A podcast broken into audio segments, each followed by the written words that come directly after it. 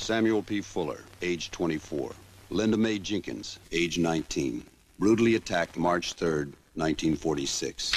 Howard W. Turner, 29. Emma Lou Cook, 17. Bodies discovered in a wooded area on March 24th. Roy Allen, 17. Peggy Loomis, 15. Both found dead April 14th in Spring Lake Park. Floyd Reed, age 34. Murdered in his home on May 3rd. Mrs. Reed shot twice, but survived. This man's identity is unknown.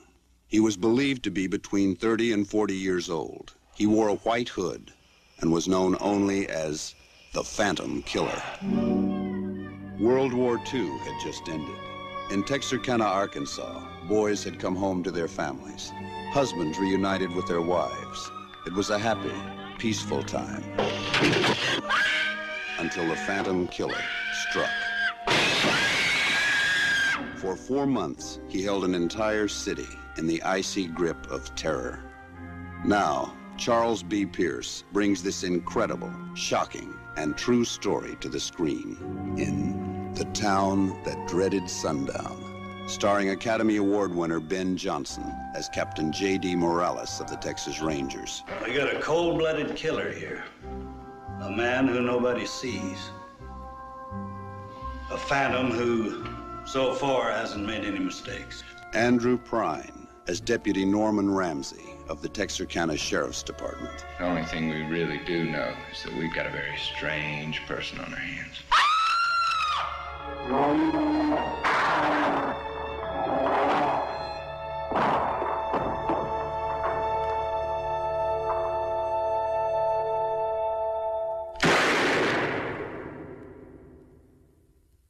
The Town That Dreaded Sundown. A true story. All right, and welcome everybody to another episode of Cinecult Podcast. I am your host, Cordell, and joining me tonight is my new, brand new dubbed co host, uh, Lucas. Go ahead and say hi, Luke.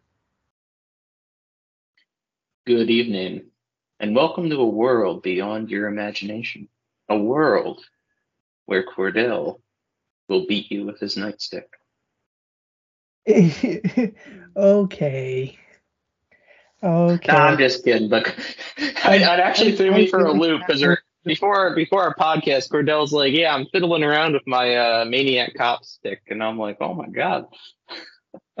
I did not know where you were going with that for a second. You said world full of imagination. I thought you were going with some Willy Wonka bullshit.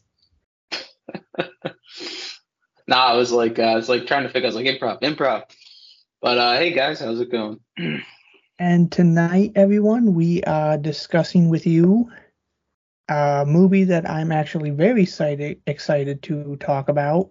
We are going to be talking about the 1976 horror movie, The Town That Dreaded Sundown, uh, directed by Charles B. Pierce. It is a well, I don't really know how to describe the movie. It's one to me. It's one of like the first films that kind of delved into true crime. It's an interesting pick. Um, what uh, what motivated you to pick it, Cordell? Well, you know, there's some fact there's some things about this movie I like. Um, obviously, one of the things I like about this movie is I like the killer, and I am kind of into true crime, and this has always kind of been one of those cases that has intrigued me. Uh, I'll go ahead and spoil it right now. Um, the, the this movie is based on the 1946 Texarkana Moonlight Murders, um, crimes that were attributed to an unidentified serial killer known as the Phantom Killer. Uh, and very much like the Zodiac and Jack the Ripper, he was never caught. Nobody. I have a book on the case, and they think they know who did it, but we have no concrete evidence to say, yeah, that person did it. So it's one of those few unsolved uh, mysteries that may never get solved. Yeah, it'll be interesting to talk about it because I did do a little bit of looking up the um, actual case along with the movie, and uh, I that just to spoil it, I thought um, it's it really impressed me how the movie pretty much um, got it pretty close to the real real life events. Um, there was just a few minor, like they changed the names, they added some scenes for dramatic effect, um, changed some dates, but other than that, yeah, the movie does a pretty good job. Oh, We're kind of getting Before ahead of that- ourselves here. Before we get oh, into movie, we should get into what have you been watching. So, Luke, what have you been watching? oh, man. Uh, not too. I haven't been too crazy, man. Uh, let's see. Well, last night I got shit faced and I watched uh, Nightmare on Elm Street three, which uh, you know, remains one of like probably the best Freddy movie. Seen that one, Cordell? Oh, fuck yeah, that's one of my favorites. That one, Um, I would actually argue that that is the best Elm Street movie. yeah, I mean, I always it, it's funny because I'm I'm always more of a Jason fan, um, and I still am a I, I like Jason more than Freddy, but you can't deny uh, when when Freddy's on point, like in Nightmare Three. I mean, Robert Englund's fantastic in the role, and that movie just does such a good job of uh, there's no like downtime, right? Like it just kicks you right into it and keeps on rocking. I mean, the, all the characters are likable. I mean, the Dream Warriors are cool. I mean, Freddy's menacing. We get some classic Freddy lines. um, everyone always points to Welcome to Primetime, bitch. But I gotta say, the what always gets me is every single time is the the Wizard Master and the kid in the wheelchair, and he's like, "It's back in the saddle again." I, I uh, I love it when he gets the junkie chick and he just and his glove blades turn into syringes and he like gets her with him. He goes, "Oh, what a rush!" I said, "Where's the fucking bourbon?" That's another good one. Yeah, Oh, yeah, so we revisited that classic. it's, it's one of my favorite of the Elm Street movies. My first uh, Freddy figure was the Part Three NECA Freddy, and in my horror movie posters, I don't have any of the other Elm Street movies except Part Three. You know, I, I got I gotta say the Elm Street posters, the first I think first five or so, where they're all the like you know like hand drawn uh, painting style. Those are all awesome. I love the art. Oh, speaking of posters, I can't wait to talk about the poster for the movie we're talking about tonight. Yeah, that was a shocker when I found out who drew that. I didn't even realize. So um, it does have a good poster.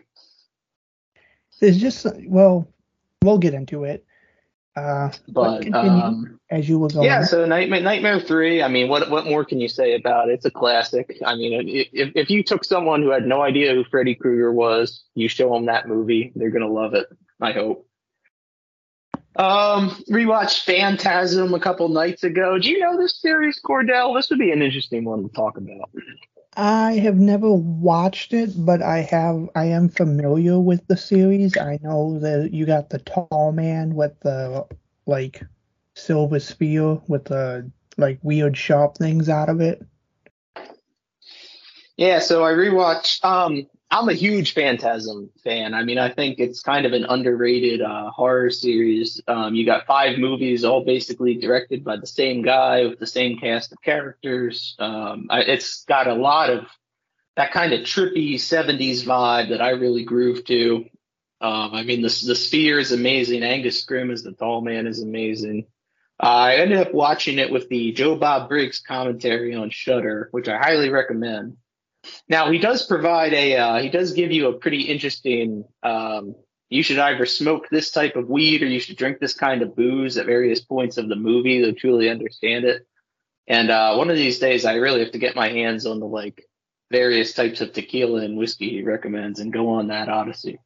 but Phantasm, a classic. Uh, two more I'll hit you with. I went to the theater. I saw Jaws in 3D that just got re-released. Do you see that, Cordell? Uh, I have seen Jaws. I didn't go to the theater to see it because no theater around me was playing it, but I have seen Jaws. That is a classic. You know, I, I always bag on 3D, but honestly, I forget like it's pretty cool. Uh, you know, it's the real Oh. D or whatever. Now, Mhm. I, I haven't seen a, a 3D movie since it's been years, so maybe it's improved since the last time I saw it. But uh, yeah, it was pretty nifty. I mean, the 3D didn't really like nothing poked out at you, but like when it did all the underwater shots, you know, all the bubbles and shit, and the water was like floating in your face. That was pretty cool. Uh, I can't. I can't do 3D. It just pisses me off. And uh, as much as I'm not really a fan of the first one, I will say that uh, that new Avatar trailer does look pretty nifty in 3D. Um, so yeah, I mean, it's always good to see Jaws. Love the movie to death, as sure most people do. And then the big one I went and seen was uh, Jordan Peele's Nope. I finally checked out. Did I talk about that on the last show? I can't remember. Uh, no, I don't think you did. So Nope. So uh, have you seen Jordan Peele's other movies, Cordell? I have not. Um, nothing against the man. I'm sure he's a great filmmaker. It's just that when I hear people like overhyping him and everything, it just makes me not want to see his movies. Oh, I mean, well, yeah, I, I definitely, I know he's he's been hyped up a lot. Um, I think Get Out is pretty good. Um, the one I really like is Us, though, and I think that's because I'm I'm a slasher fan at heart, and Us has a lot of the stalk and slash, like home invasion stuff. Um, I really recommend that, Cordell. You, you'd like it. It's uh, got a lot of violence. It's it's pretty tense. um, so Nope, he just came out with, which is an alien invasion movie, and unfortunately, I think this is a bit of a misstep on the part of Jordan Peele. Uh, the, the movie is fine.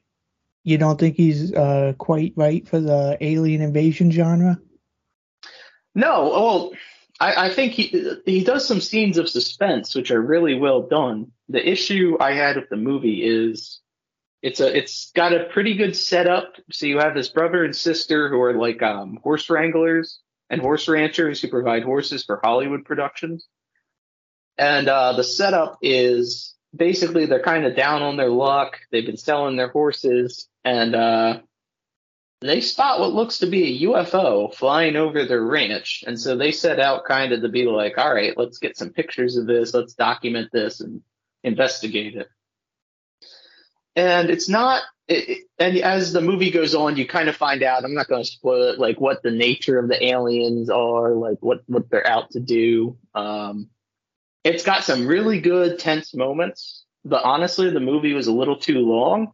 And it's one of those movies that, for my money, is a lot more symbolism than actual film. Does that make sense? Like, there's a lot of metaphor. Um, without spoiling anything, like I think the aliens pretty clearly represent something, and the movie's more of like a meta commentary. I think on Hollywood, although it's it's kind of up for debate. And I just really get the sense that this is a movie that means a lot to Jordan Peele while making it, um, but I'm not sure it entirely works. Please Um, tell me that the aliens are not a metaphor for slavery. No, no, no. Well, I don't think they are. I mean, you know, it's all it's all up for debate. But it, it, at the end of the day, uh, that's another thing we need to talk about, Cordell. I say that phrase way too often, but that's beside the point. if you took a drink every time I said at the end of the day in our last podcast, you'd be dead.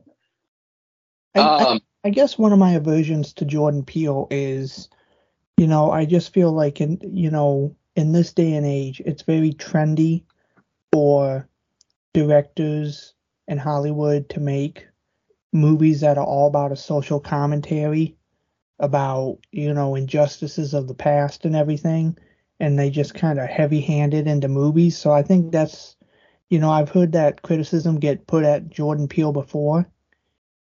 So Oh, I um, uh, see, if, and that's why I'll say Us. Us is a movie that I think does a brilliant job of. It does have some social commentary, but it also works extremely well as like a home invasion, like uh, you know, slasher type movie.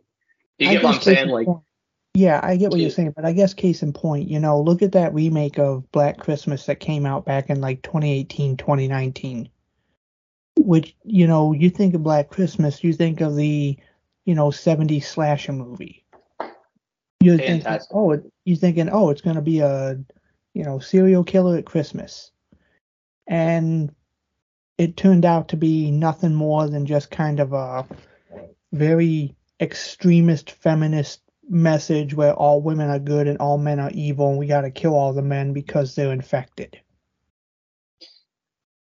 Yeah, I mean, see, I, I haven't seen the movie, but I, for my money, Jordan Peele, um, he doesn't do, he's not, he doesn't go to that extreme, Cordell. He's, his movies are, they're more than that. at, at least in in my own observation.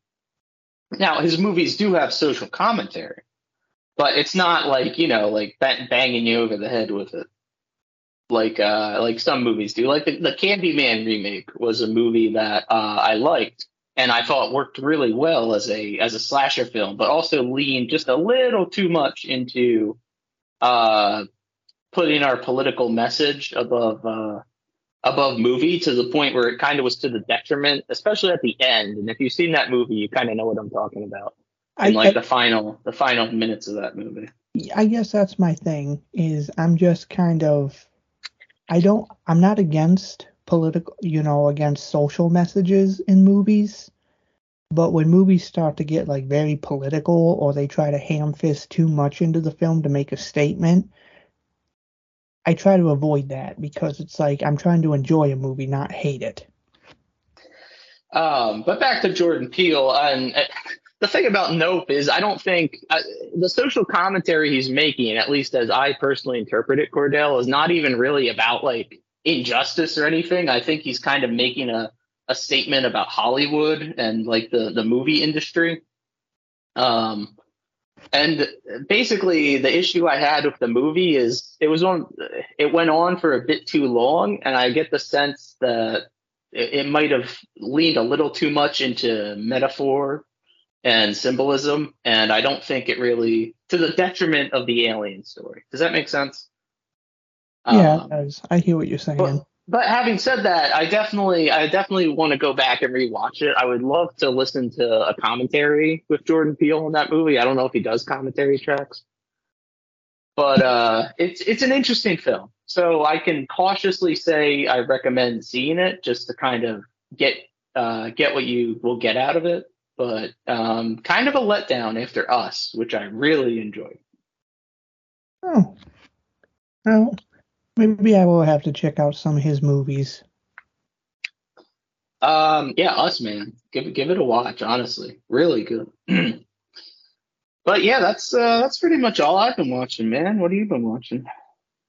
Well, I have an announcement for our listeners. Oh man, I don't know what this is, folks. This could um, be big. I believe I said on this show once that I would never, ever, ever watch an Uwe Boll film or review it on this show. Mm-hmm. You know, for kind of like recap for our listeners, Uwe Boll is a notorious filmmaker who takes beloved video game properties and just makes the absolute shit movies of them. Well, he is he is notorious for that. And I've also stated on the show that I don't watch zombie movies. Like I'm just not into the zombie genre. oh, I, am gonna have to make you watch some then. I broke both those rules. What'd you watch? After listening to the now playing episode half a dozen times and watching some reviews of it on YouTube, I decided to actually sit down with my best friend and we watched Uwe Boll's 2003 zombie flick, House of the Dead. I hope you were on some substance while watching it because I, don't, I don't know if I could get through it without it. Oh my god, dude. So, the announcement that I have for the listeners is House of the Dead will be coming to Cinecult Podcast in the future. No. No. Uh, well, here's now here's the here's the thing, Luke. Is remember how you asked me if we could uh like have a night where we talk about a bad movie and drink? Like we do every night. well, yeah, yeah. We doing it for uh, House of the Dead? I think what I'm gonna do is I'm gonna go out and buy some liquor, and we're gonna watch House of the Dead, and we're gonna talk about it. Hell yeah, let's do it. And you know, and just so you know, you can find the movie for free on the app Plex. If you know what that, it's a like a free movie site. All You can right. Go on there and watch it for free, and you don't need to pay for it. So I guess you're gonna you're gonna keep it close to the vest. What you think of it then? Oh my gosh. Let me just say that I really, when I went into this movie, I was like, is this movie really as bad as everybody says? Like, is it really that terrible? It is. It really is. really? But there are some moments that I think were cool. And there was some, you know, I think like some of the zombies, like some of the makeup, didn't look too bad.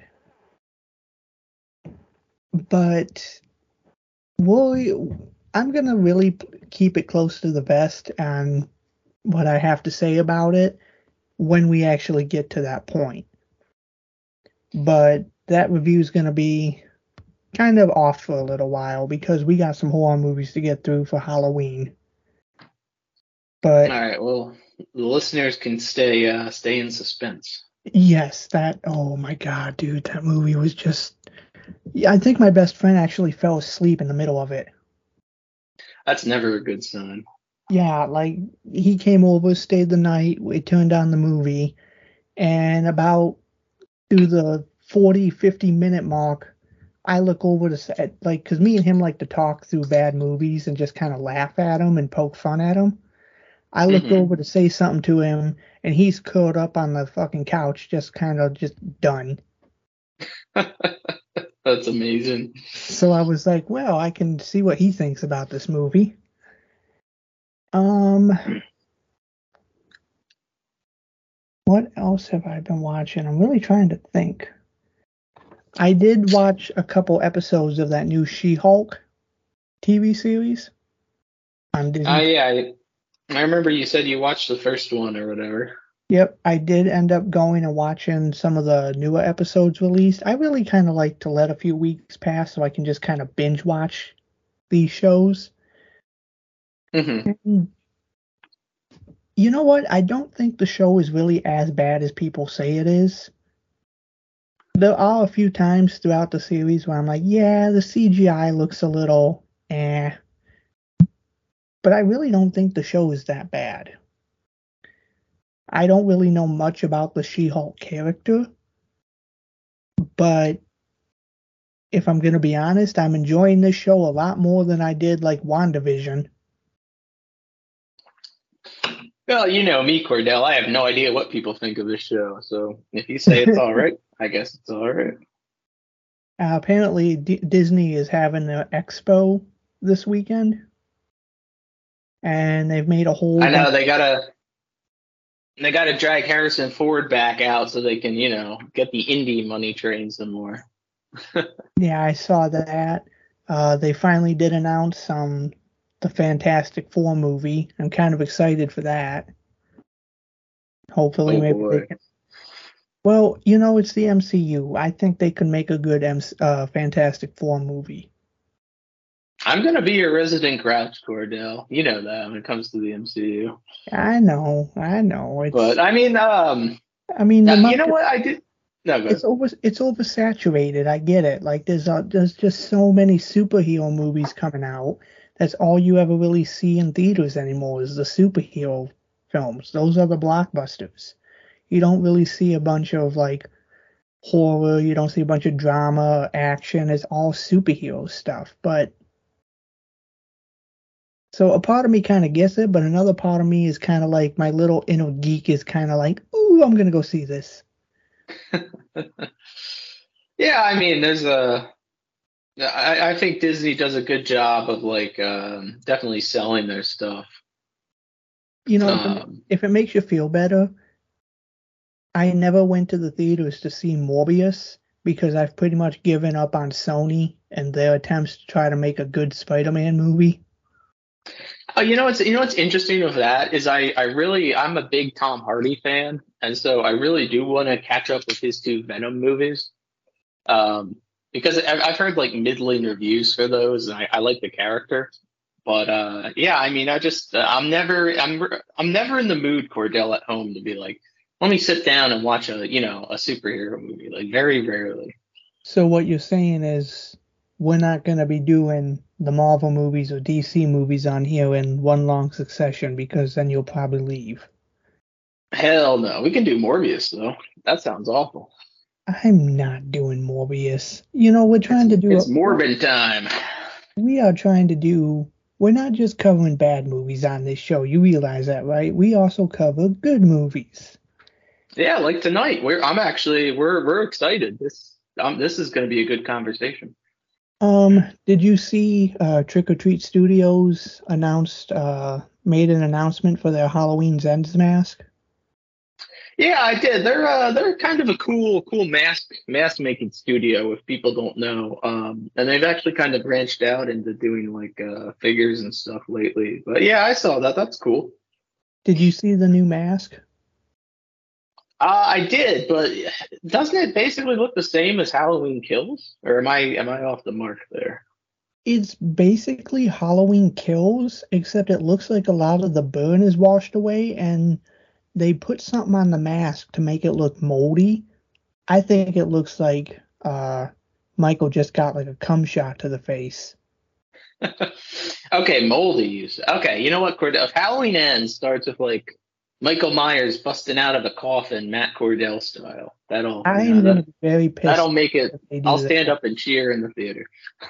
I will be very pissed off if they do that, simply because when Blumhouse went on this road to say, "God damn it, we're back on Halloween again," I know, right? Every every episode. It's, it's all leading up, and then we're both gonna see Halloween ends, and then then we'll have like a Halloween ends talk, and then we'll never talk about Halloween again. oh no, we're definitely gonna cover some of the Halloween movies on here. Um, wh- when Blumhouse be- began this road to making these Halloween movies, they said we're completely throwing out everything after one. We're throwing out the supernatural bit. We're throwing out the sister story. We're throwing all of that out. And yet, though they did throw out the sister storyline, they really kind of put themselves into a hole because now they've had to go back and make Michael Myers supernatural because it's the only way to explain how he could take as much abuse as he has. Like, I'm sorry, when those um, people gang up on him at the end of Halloween Kills, beating him and shooting him everywhere, you you just don't come back from that if you're a normal human. Yeah, you know, someone someone actually proposed proposed an interesting thing, Cordell. I want I want to pick your brain about this. How would you feel, right? How would you feel if uh, and uh, we're tabling the whole Michael Supernatural because I know you'd be pissed off about it. But someone was like, I liked Halloween Kills, but it was bullshit that he took all that um all that abuse at the end and just got up. And they were like, it would have been way better if like the movie ended after he got the shit beat out of him and just like cut to black. And then in the next movie, like you open up with him like coming back to life and killing those people. Well, What would you think about that? Well, first of all, I don't want to make it sound like I'm coming off as I'm against the supernatural Michael Myers because I like those older Halloween movies and I do think Michael is supernatural. I'm just kind of like, how are you going to tell us that you're getting rid of that storyline, but then you bring it back anyway? Like, you might as well have just never said anything to begin with. As for that- you know, as for that idea, I like the idea. Um, I think it'd be kind of interesting to see that. I really think it would have left you in suspense if they had ended the movie after, like, if Michael never got up. Or maybe if they actually had Sheriff, uh, you know, formerly Sheriff Brackett, you know, shoot him in the back of the head and be like, there, we got him. But then we didn't. I I repeat every every podcast, the best Halloween movie ending of all time. and fuck all the haters is Rob Zombies because it just ends with fucking Laurie straddles Michael Myers, puts a gun on, up to his fucking head, pulls the trigger, cuts the black. Yeah, it's like fuck yeah. yeah, that was a really good ending because then you're like, well, what the fuck just happened? And then they fucked it up with what he fucked it up with H two. Oh, I like H two. We'll have to talk about that sometime. Mm, you'll be talking about it. I'm just gonna sit in the back and just kind of like. I'm, I'm I'm the Rob Zombie defender though. I'm, I'm a Rob Zombie. I'm even excited for the monsters, believe it or not. You know what? I am kind of interested to see that because that trailer they released looks so goddamn ridiculous. The thing that pisses me off, did you see? So I first saw the trailer. Someone put it in black and white up on YouTube. And I Mhm. saw that first. I was like, oh, this looks pretty good. But when I saw it in color, I was like, oh, this does not look good at all. So now I'm like, I'm, I feel like I should start a Twitter campaign. I'm like, Rob, no matter what you think of it, people will like it better if you make it black and white. I promise. Just like, you know, make it black and white for the love of God. But I, I- they're not going to do that. fucking awesome. Um, but yeah, I mean, like it or not, I'm Halloween ends. I mean, you gotta gotta be curious about how it goes. So well, uh, I guess we'll see. Only a couple more weeks. But you know what? I mean, it, uh, we all know like this movie is going to make a ton of money. They're they're not going to give up on Michael Myers yet. Like it's uh they can call it Halloween ends all they like, but Michael Myers will be back. Oh, I actually did watch something else. I actually watched a movie on YouTube. Found the whole Oh. movie on YouTube and watched it. It's got to be one of the best movies ever made. Well, what is it? Surf Ninjas. Surf Ninjas, nice. I, I've heard of that. How is it? You know what? It is really low budget, and it's just kind of really one of those like 90s, like those weird 90s movies where it's really all just kind of slapstick and nonsensical, but it's fucking fun no matter how you look at it. Um, Ernie Reyes Jr. is in it, who I only know him from the second Teenage Mutant Ninja Turtles movie. Oh, uh, he's that guy. Yeah, he played Keno, the delivery boy. Yeah, yeah, um, yeah. But he was fun in it. The movie's kind of funny. My friend watched it with me, and he's cra- he was cracking up, dying, and I'm just, I was just kind of sitting there watching it and smirking, like this is cute. Yeah, the '90s. The '90s really was the golden age, I think, for that kind of like direct to video, like, but like not totally shitty. You know what I mean? Like, um, My only issue with the movie was they had Leslie Nielsen as the villain. wow. and he is completely waste. Yeah, it is so weird to see Leslie Nielsen in like kabuki, like get up, like samurai kabuki armor, and then he's just wasted throughout the entire movie. He never even gets a good boss fight in. So it was so that was kind of disappointing. Um, I'm looking at the poster for this movie. Oh my god. Surf's up. Time to save the world. Oh jeez. Oh, and Rob Schneider was in it too. Oh my god. Yeah, he was kind of annoying. I don't. I'm sorry to all you Rob Schneider fans out there, but I don't like Rob Schneider. Every movie I see with him, he just annoys the hell out of me. Yeah, I'm not a big fan of his. Um, I mean, some of his like. uh, So I actually kind of have a soft spot for like some of Adam Sandler's shit. Um, that- so like he's kind of funny in some of those, but yeah, he's uh he's not my favorite. um, speaking of that, actually, uh, while we're talking about like '90s crap, the other night I half watched uh, Shark, uh, one of the Shark Attack movies, Shark Attack 2, I think. I'm a sucker for those like Jaws ripoffs, you know what I mean? Like there's a million shark movies. Uh, Um, not much to say about it because I like was half asleep through it. But while you were talking about like stuff involving the ocean and like cheap '90s movies, Uh, You know, while we're on the topic of movies, before we talk about the one that we want to, do you have any like uh movies for the Halloween season that you got planned lined up to watch? Uh, I'm pretty excited for um what is it? The one weekend in October, uh Terrifier 2 comes out and the new Hellraiser comes out. I think the 7th and 8th weekend. I'm So I'm pretty I'm pretty excited for that one. I'm not talking about like upcoming releases. I'm talking about like, do you have like old spooky movies or Halloween themed movies that you uh, that you go back to and revisit every year? Uh the one that comes to mind, I was getting a viewing of Sleepy Hollow. You a fan of this movie, Cordell? Are we talking about the one with um, Johnny Depp? Yeah, it's it's Tim Burton's only like real horror movie, and I love it to death. I have seen it. I actually have seen that movie, and it was. Uh, I don't remember a whole lot about it, but I do remember it being like creepy. It creeped the hell out of me, and I thought it was an okay. I thought it was an okay movie. I'd have to revisit it. It's got like that fall atmosphere, you know, like all the foggy like woods and stuff. It's uh yeah, I'm a big fan of that one. Um what else? Definitely getting a viewing of Trick or Treat. Uh Nightmare Before Christmas is a favorite that I always watch. Love that movie. I'm gonna try to watch Ernest Scared Stupid this year. Yeah, I do want to I do want to give that one a shot. I, I, I love those Ernest movies.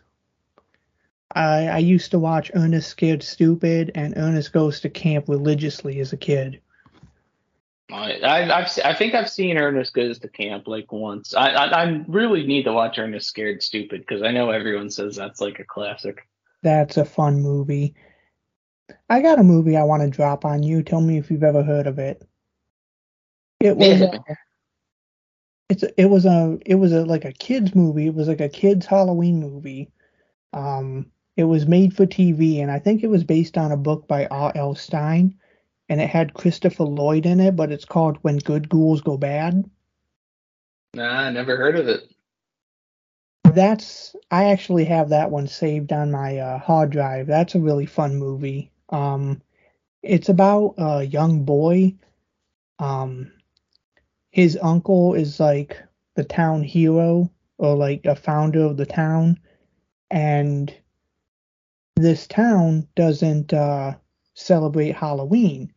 Well, we come to find out that the town weirdo, uh, by the a kid by the name of Curtis Danko, um, got locked in a kiln in his school's art class. And when they found his skeleton the next day, there was a message in the soot that said, If this town ever celebrates Halloween again, I will come back and destroy you. And what, so, you know, not, so the town does is afraid to celebrate Halloween. Well, the the main kid, the our main character, his dad is trying to bring Halloween back and everything. And then at some point, halfway through the movie, Christopher Lloyd dies and then comes back as like a zombie. And then Oh, zombies interesting. and then zombies start, you know, coming from the grave and putting up Halloween decorations. It's a really fun movie. Uh, my mom had it on DVD. I used to watch it all the time. It was, it was a movie I really enjoyed. All right, yeah. I mean, sounds interesting. I'll have to check it out. Yeah, I don't know. I don't exactly know where you can watch it. Maybe YouTube, but yeah, definitely check that one out if you get a chance. All right, what'd you say it's called? When good ghouls go bad. When good ghouls go bad. Hmm. Yeah, I mean, uh, trying to think about like what a good like classic. See, I know like as a kid, I watched like all the like TV specials and shit with Halloween, but nothing really like comes to mind. Um, I mean, I do like me some Scooby Doo though. Oh, Scooby Doo. I used to own all the Scooby Doo movies as a kid growing up. I had Zombie Island, Cyber Chase, Witches Ghost. Yeah, the the nineties. Yeah, those those ones are the classics, dude. Can't can't go wrong with that. And uh, the the zombie island is legit scary. I don't care what people say. That shit's I- freaky. Okay, I have a little rant to say about Scooby Doo for for a minute though. Hit it. Go for I- it. I have seen some of the more recent Scooby Doo movies that came out. They actually did a sequel to Zombie Island called Return to Zombie Island. Ooh. And I just want to say, I really don't like the way they portray Velma in these newer movies because they really kind of made her as one of those stuck up her own ass.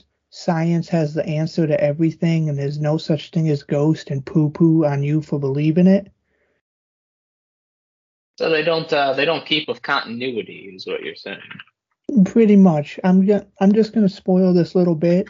It, when they do the unmasking of the villains in the Zombie Island sequel, everyone in the gang is like, "But we were here before. We fought zombies." And Velma's like, "No, we didn't. It was swamp gas."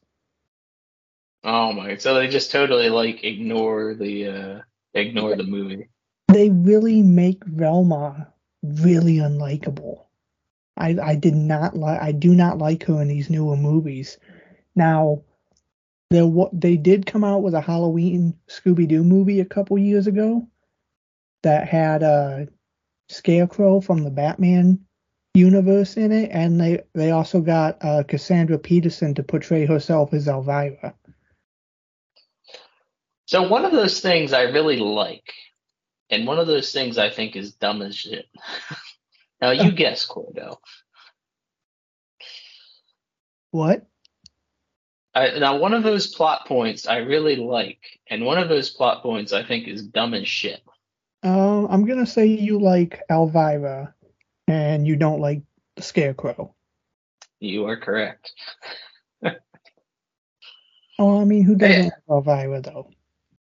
Yeah, I mean that's cool. I mean, uh, yeah, I, I've I've kind of quasi looked at some of those new newer Scooby Doo movies, but yeah, I mean the animation just kind of I don't know. I think it's kind of going downhill, and The animation doesn't bother me too much. Like I can get past the animation. It's just don't make Velma so damn unlikable because that like, you know, everyone else in the gang, you know, seems to have the continuity of remembering. But Velma's just like, no, no, I have the science. Science will explain everything. I'm not watching Scooby Doo for science. yeah, exactly. you know. But I do kind of have a controversial opinion on the Scooby Doo universe. And what's uh? I love Scrappy Doo. Oh, I mean, I never minded Scrappy Doo. I'm a, I'm actually a big fan of uh. I think they're the '80s, but you know, like the old movies where it's just uh Scooby, Shaggy, and Scrappy, like like the Boo Brothers. You ever see that one? That's like uh, Yep. that's like classic. I love Boo, I love I'm Boo a- Brothers, but my favorite was uh, Scooby Doo in the Ghoul School. Yeah, that's another good one. Um, Yeah. yeah. I mean, I'm I'm not I, I don't get the hate for Scrappy. I mean, now I never really watched the show with Scrappy, but at least there's like a couple movies of him I think are pretty. pretty Okay, solid. I'm gonna go ahead and say this. I did watch the original show where Scrappy first appeared, and it's kind of like uh, it's kind of like Elmo. You know, when Elmo first Elmo. just listen. When Elmo first, come on, don't laugh, don't laugh. When Elmo first appeared on Sesame Street, he had a very gruff, like gringy voice that was like, "Hey, you know what? What are you doing?"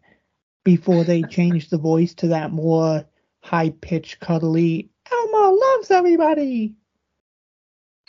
The Okay. original voice for Scrappy was bad Really? until they got to the voice that we know of him in like Boo Brothers and Ghoul School, his original voice was really bad. Huh? I So- did not know that. Yeah, I was not a fan, but yeah, I I like Scrappy Doo. He's actually one of my favorite Scooby Doo characters. I like him a lot better than Scooby Dum.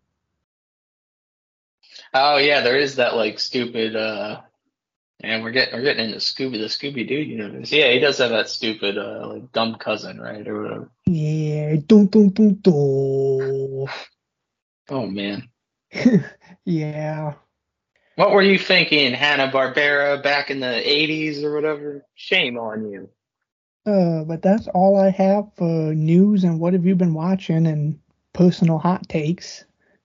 Personal hot take. Ah, uh, trying to think if there's any any news or anything that's been out. Oh, did there's you did mention uh, the new Hellraiser? What did you think about the design for the new Hell Priestess? Oh yeah, there's the new Pinhead. Oh, I think it looks bitching, dude. Uh, they released they released a new picture, and we haven't seen the full. So they released a pic of Pinhead, and then a release of some other Cenobite who's just like totally all fucked up and flayed. Did you see that one? Yes, I did. I was like, um, he was completely naked, like he had no clothes on, and I'm like, where's his penis?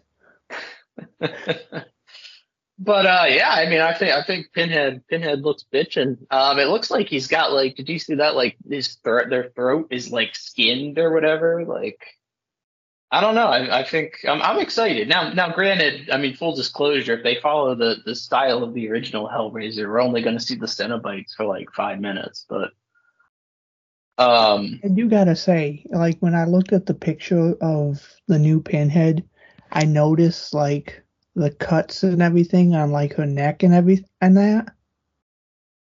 And I thought it looked kind of weird, kind of like you know, like a pie. You, you know. Oh, oh, yeah, I get what you're saying. Yeah, it it kind of almost looks like that like pie design, but like not really. But yeah, I mean, I mean the makeup looks pretty good, but you know, good makeup does not a good movie make. So we shall have to see. Luke dropping words of wisdom. Now I say that I'm a big Terrifier fan, and that's that's like what a lot of people's um, criticism of Terrifier is. It's all like a bunch of gore gags and not like a very good movie. But that's beside the point. Well, are you ready to get into our movie for the night? Yeah, that's that's all I had, man. Let's uh yeah, let's talk some town that dreaded sundown. All right, everybody. So we are talking about the town that dreaded sundown. As stated, it was directed and produced by Charles B. Pierce. It stars. Uh, we have to find the cast list here. Ben Johnson as Captain D.J. Morales. Andrew Prine as Deputy Norman Ramsey. Dawn Wells as Helen Reed, one of the victims in the film uh, Charles B. Pierce actually plays in the movie as Patrolman Benson, a fiction, uh, fictional comic relief character. Who? What do they? What does he say? People call him in the movie Sparkplug. He's Sparkplug. We're going to talk about Sparkplug. I uh, love Sparkplug. We've also got some other people here. I don't think they ever went on to do anything else. Christine Ellsworth, Cindy Butler, the Phantom was played by a man called Bud Davis, who, interesting piece of trivia here, later worked as a stunt coordinator on films like Forrest Gump, Castaway, and Inglourious Basterds. Wow, I did not know that. That's cool. So, before we get into the movie, kind of a brief rundown of this film. The Town of Dreaded Sundown is a horror movie that is loosely based, again, as I said, on the 1946 Texarkana Moonlight Murders. Um, the man who committed these crimes was known as the Phantom Killer. Nobody knows who he was because he wore a white uh, burlap bag on his head, a la Jason and Friday the 13th Part 2. Actually, I think this movie kind of inspired Jason's look for that movie. So that was my question, Cordell. In real life, did the killer actually wear the burlap sack, or did they make that up for the movie? Um, I do have a book that's called um, uh, "Unlocking the Secrets of the Texarkana Moonlight Murders." It's a really good book, and from what I can gather, what the book says is, yeah, the killer did wear something over his head. The only okay. difference, the only difference is that the, the movie killer has only two eye holes cut out, and supposedly in real the real life killer had two eye holes and a mouth hole cut out. So it kind of looked more like Dark Night of the Scarecrow instead. Interesting. But um, so this movie is loosely based on those crimes. Um, obviously there are scenes that were added for dramatic effect.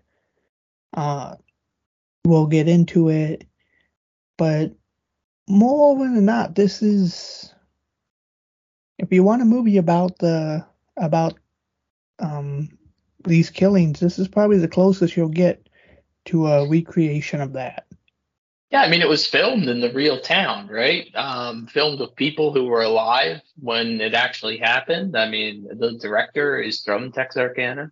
One of my one of my favorite things about this film's legacy is every Halloween, Texarkana, Texas, and Arkansas show this movie every year for free at um like their drive-in theater. They do. Uh-huh. It even uh, it plays into the plot of the remake, which we might talk about briefly Uh, briefly. because I have seen it, although not recently. Have you seen the remake, Cordell? I have seen it. I saw it. Uh, I think I saw it right after it came out. But we'll we'll talk about that later. So when the movie starts, we get a voiceover narration. Yeah, that's that's the first surprise, honestly, is that this movie is, dare I say, a docudrama because throughout the movie you get a very smooth talking narrator um, describing shit. Uh, yes, the narrator was nar- it was narrated by a man called Vern Stierman. Uh, So like, so like, no good. according to this, he had also narrated another movie that uh, Pierce made, the 1972 film The Legend of Boggy Creek. Yeah, that's his uh his other claim to fame. I, I haven't seen it. It's on my to watch list.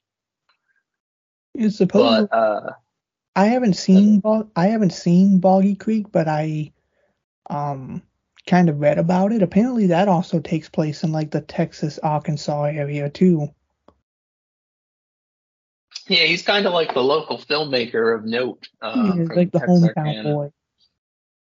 But yeah, I mean, it kind of was shocking because so I I've owned this Blu-ray for probably five years and never watched it, I and really, so I popped I popped this fucker in.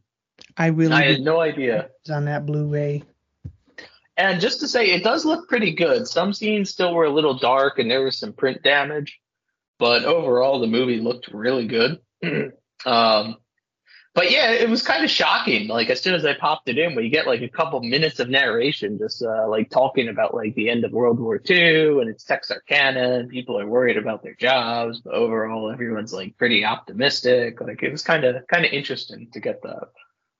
and that's one of the things that's one of the first things about this story that intrigues me is yes so the moonlight murders took place eight months after world war ii officially came fo- to an end so you know right off the back there we don't have to worry about japan or nazis. We are straight after world war ii and i believe at this point now in world history we are actually in the midst of like the cold war beginning. Hmm like the Cold War, and I think even the narrator says that Amer- that Americans are worried about the uncertainty with our former Russian allies. But Can't uh, trust those Ruskies.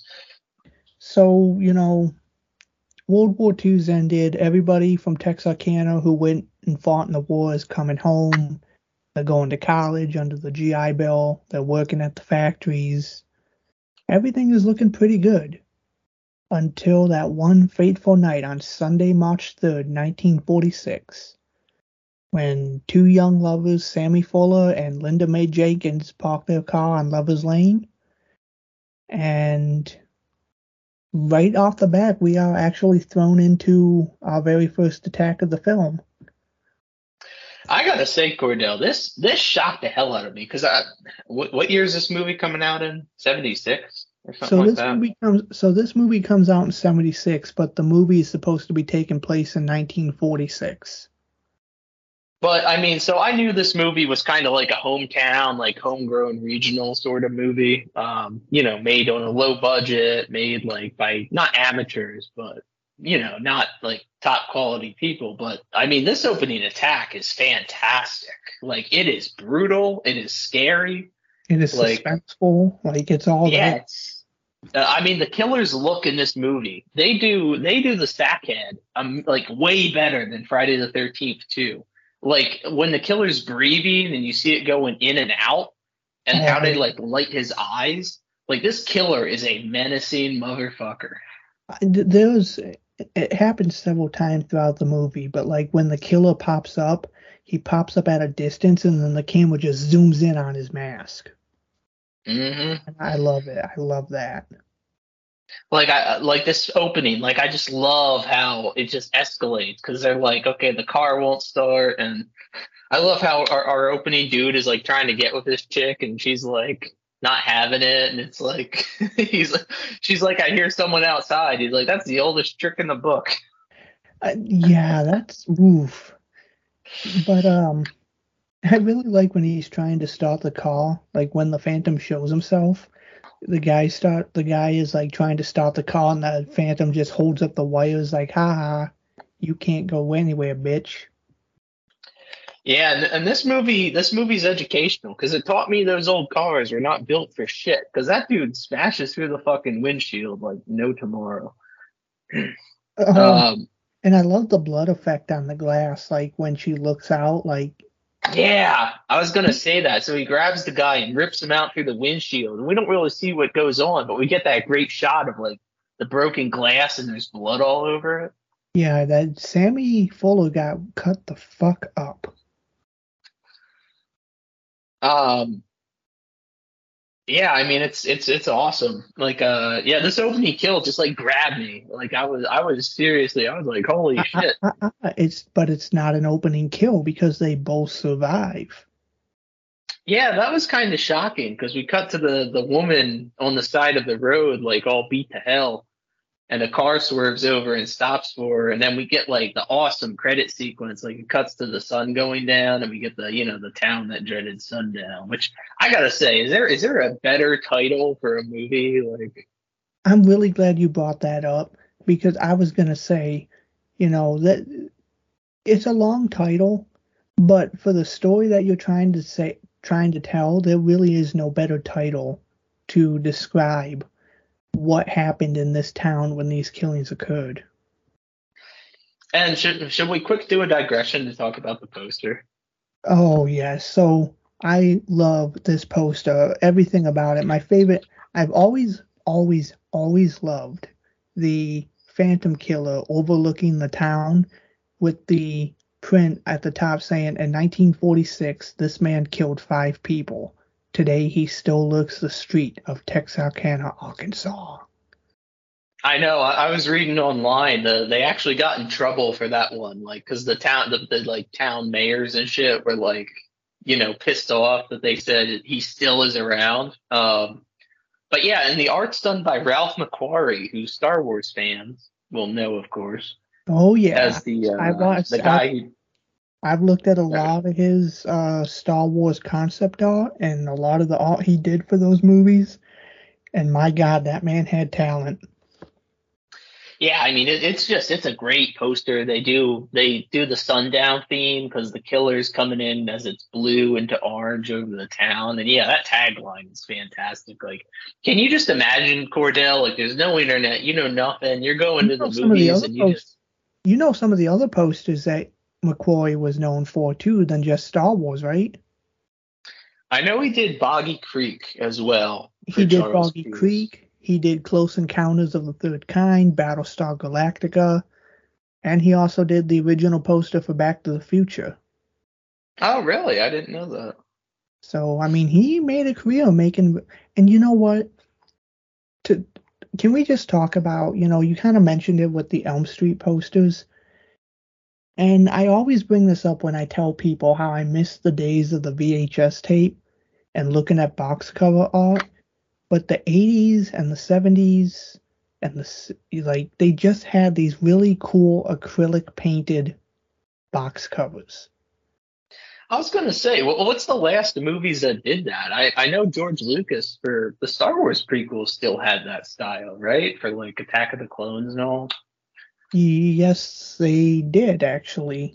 I believe That might have yep. been that might have been the last ones I can think of. But yeah, I, I wish movies would go back to that kind of like just as an example, these new Halloween movies, right? Because we can never stop talking about fucking Halloween. But like all they do is they just slap fucking Michael Myers' face over half the poster. You know what I mean? It's like, oh my god. But I mean, But yeah, the, the art of the movie poster is really dead. But you know, that's the thing is when you really look back, I I don't think any genre of movies really utilized the acrylic postal art better than horror movies. You know, A Nightmare on Elm Street, some of the Friday the Thirteenth posters, uh, Maniac Cop even had that. The Burning has a great poster. Burning, uh, The Prowler. You know, Oh yeah, the Prowler is fantastic. you know these movies just had really interesting oh, you know even was what's a bad movie i can throw in there phenomena that dario argento movie Are you saying Phenomena is bad, Cordell? it's and it's mm, Get off this podcast.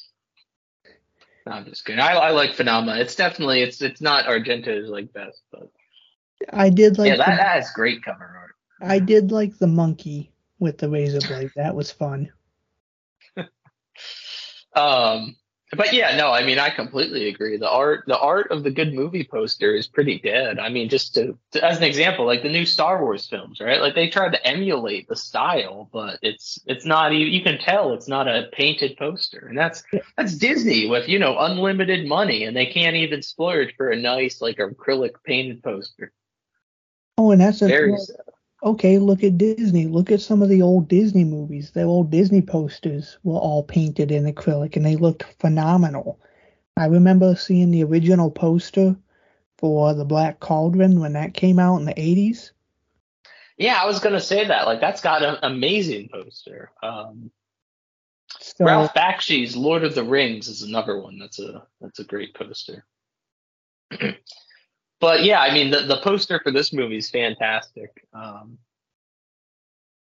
so, so it, it, it's it's worth our due diligence to take a digression and talk about.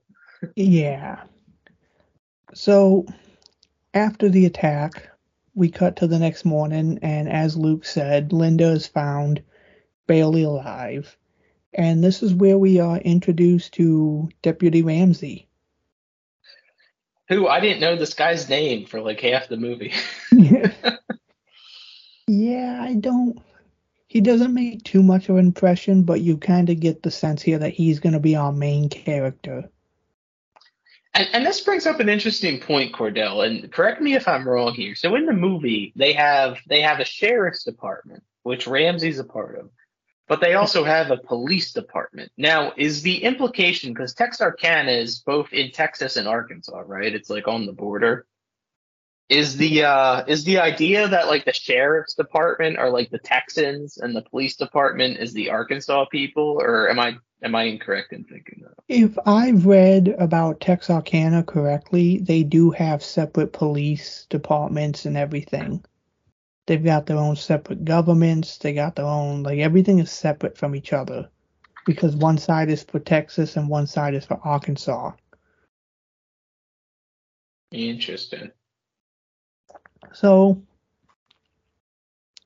he uh, gets on the horn and he asks dispatch to have Sheriff Barker meet him at the hospital where they tried to interview Linda. But, you know, that doesn't really go so well because she is basically at this point catatonic. And we get the interesting detail that both of them have survived, um, and the guy got the shit beat out of him, basically, but the woman has been chewed, like bitten all over. Yep, I the doctor says her back, her stomach, and her breasts. So right there, that's telling the audience, hey, we got a really weird sicko motherfucker out here on the loose.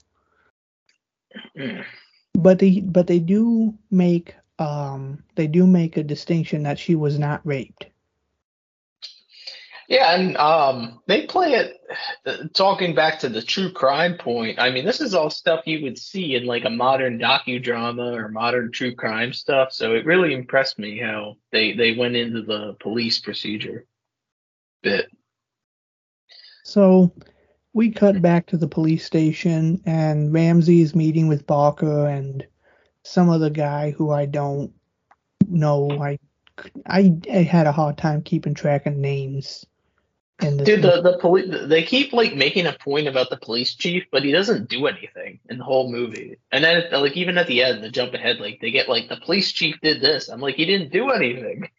this is also the scene where we're introduced to Sparkplug.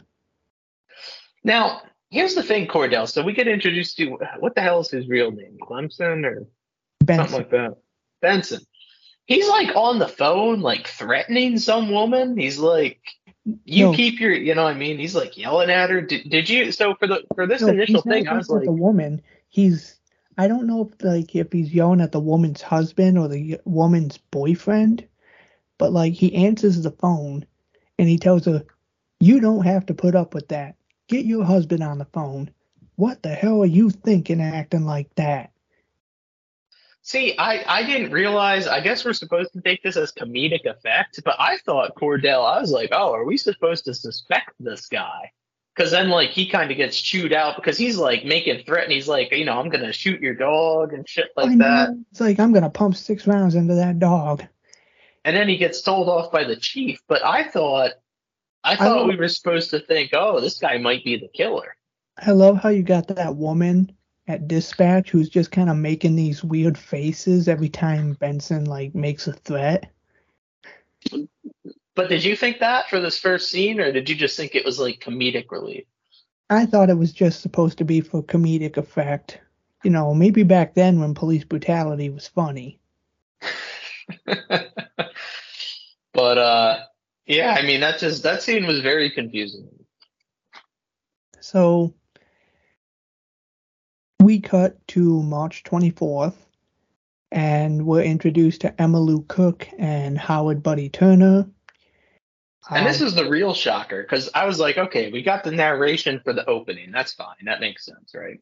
I- But then we cut to this, and the narrator's back, and he's like, "Here's uh, you know, Howard Turner and Emma Lou Parker." I do want like, oh, this is gonna keep going. I do want to kind of note here that all the names of the victims in this movie have been changed. Um, Wikipedia, various true crime books, they do have the actual victims' names.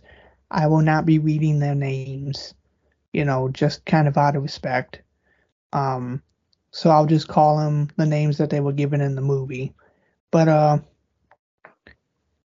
I was reading my uh, Texarkana book about the killings, and this Howard uh, Turner character, you know how the uh, narrator calls him, said he was a CB in the war when he came home.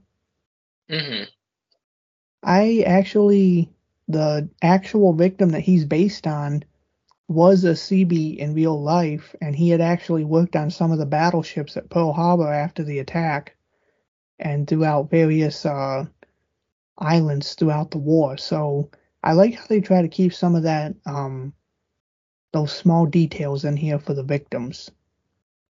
Yeah, I mean, from what I read, Cordell, I mean, obviously they changed some of the attack stuff, but overall, this is uh, this is pretty accurate. I mean, you know, insofar as it goes, I mean, there's nothing in here, at least to my mind, that's like But can it, it does it does a good job of like giving you the general like, yeah, this is pretty much what happened. You know what I mean? Yeah, but can you just can you wrap your head around that for a second? Like this guy went off to war. He was at Pearl Harbor. He, you know, you know, being a CB is not exactly a fully safe job. Sometimes those guys can come under fire too. And you go to war, you survive this entire terrible conflict that's called World War II, and you come home and you get capped by some freak in a hood. Well, he shouldn't have been macking on the 17 year old dude. But um, so I'm just gonna. I, I love their exchange in the car. Did you catch that when he's literally like, she's like, "You missed Japan." He's like, "Well, the chick's there knew how to please a man." It's like, oh my god, dude. did love that. And he's like, "You probably missed Japan, don't you? Why would I miss Japan? All those Japanese women. Well, they do know how to make a guy feel good." Yeah, I know, right? and then she just like she goes with it. She's like, "Oh, what?" And she's like, "He's like, ah, well, you brought it up." Take me home. Mm, That's when he realized he fucked up. yeah, that, made me laugh. So But yeah, I mean, I would say that Cordell. I'm like, hey man, he doesn't want to get capped by the hooded guy. He shouldn't be macking on the 17 year old. so But hey, it is Texas. So, you know. Yes, it is Texas, and this is also a very different era where that was actually not as frowned upon as it is today. But uh, So yeah, this was a cool. This is a cool scene. Ramsey goes for a drive. He, you know, he's just kind of got a gut feeling, and Yeah, it, sh- it shows him talking to the chief, or not the chief. I think it is uh, Benson or whoever, and he's like, "It's been like three weeks. I just got a gut feeling he's gonna strike again." yeah, they get they the narrator makes a point that the town has kind of calmed down over the first attack. So Mhm. He goes for a drive down the lovers lanes, and he kind of gets out of his car, puts on his uh, April O'Neil raincoat so he don't get wet, and he hears some gunshots. So he hops on the horn, he calls for backup, and goes to where the uh, gunshots were, and he finds uh, Howard Turner's car. And this was good suspense because he rolls up and sees the car, and he and he's walking up. I love how he pops up and just instantly has the shotgun up. He's like, you know, get out of the car or whatever. Um, but I was like on the edge of my seat a little bit, Cordell, because he walks up and throws open the door and it's empty. I thought for sure they were going to be dead inside of it. And you know, But- I, I, I thought so too. I misremembered how this scene played out. I thought uh, Buddy's body was gonna like fall out of the car when he opened the door. But And it's um, I- think this scene did a really good job of showing you because like as soon as Ramsey hears the gunshots and the empty car, he's rushing back. He's like, "Where's backup?" And one guy's like, "I'm on his way." And I think it did a good job of like showing like, because if you're all alone and you know there's some crazy mofo out there with a gun, it's like, well, you know, his duty is to protect the people, but like, should he go out by himself? Like, I don't. It, it did a good job kind of portraying, like, you know, what would you do in that situation? You know what I mean? and, you know, I always kind of wondered, you know, why didn't the Phantom just kind of stick around and wait to shoot um, Ramsey when he turned up? But you know, killing a cop would have a bunch of heat brought out on you. So he hears some more gunshots and he goes to a ditch and he finds uh, Turner in the ditch dead. And Yeah. you know, we get some nice little blood effect there on his forehead. And then he Um, goes a little bit further into the woods and he finds Emma Lou Cook tied to a tree. And here's an interesting detail. When it when the camera zooms on her shoulder, I never noticed the bite mark on her back. I only noticed the bullet wound. So this Oh, see, that's that really got me. That was like a like holy shit moment because the makeup effects are really good, and yeah, it's not just one bite mark. She's got a bunch on her back, and it looks it's it's a like brutal Yeah, scene. this viewing, I actually, when they did that, I noticed when they zoomed in on her back, I was like, oh, this is not just a bullet hole there. There's fucking bite marks. Um, I kind of do like uh, Ramsey's when he finds Turner's body. He's just standing over this dead kid, and he's like, my God. Oh my God. And um, I don't know if it was in the obvious in the cut you watched, Cordell, but on the Blu-ray, it's pretty obvious, like day for night photography, because you see you see um the body lying there like in full view. It's obviously daytime, but Ramsey has to like stumble around with his flashlight, like he can't see him for a while. yeah, the, But it's Well- like he's very clearly there. the version that I watched, it was kind of like messed with the way it didn't look like night, but it was kind of like it looked stormy outside. Oh, on the on the Blu-ray, it's crystal it's crystal clear. so so that was kind of amusing. So after this murder, the town is now starting to panic. And I like I like how they cut to the the empty gun counter. I know there's just one gun sitting in there. And I'm like, that's not realistic because all those guns would have been gone. Um, guns are going out of town. Locksmiths are getting orders out the ass for safety locks and equipment. And I know. I, I want to say that was another tagline for this movie. I've heard is like something along the lines of like, before this, everyone everyone kept their house unlocked at night. After this, no one would, or something like that.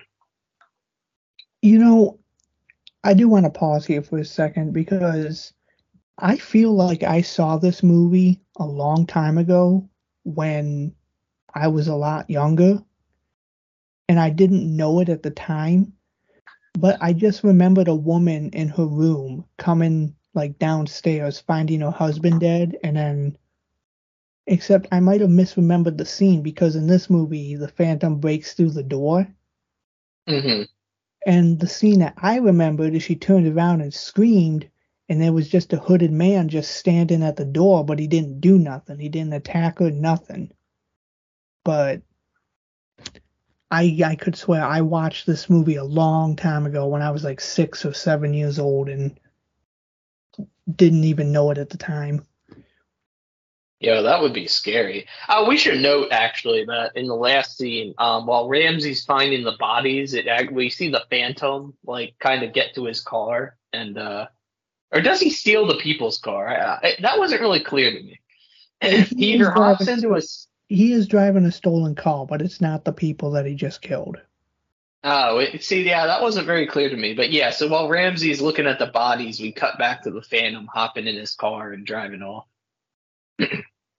So Uh, at this point, the town is going in full panic mode, and the police decide they're going to call in for help.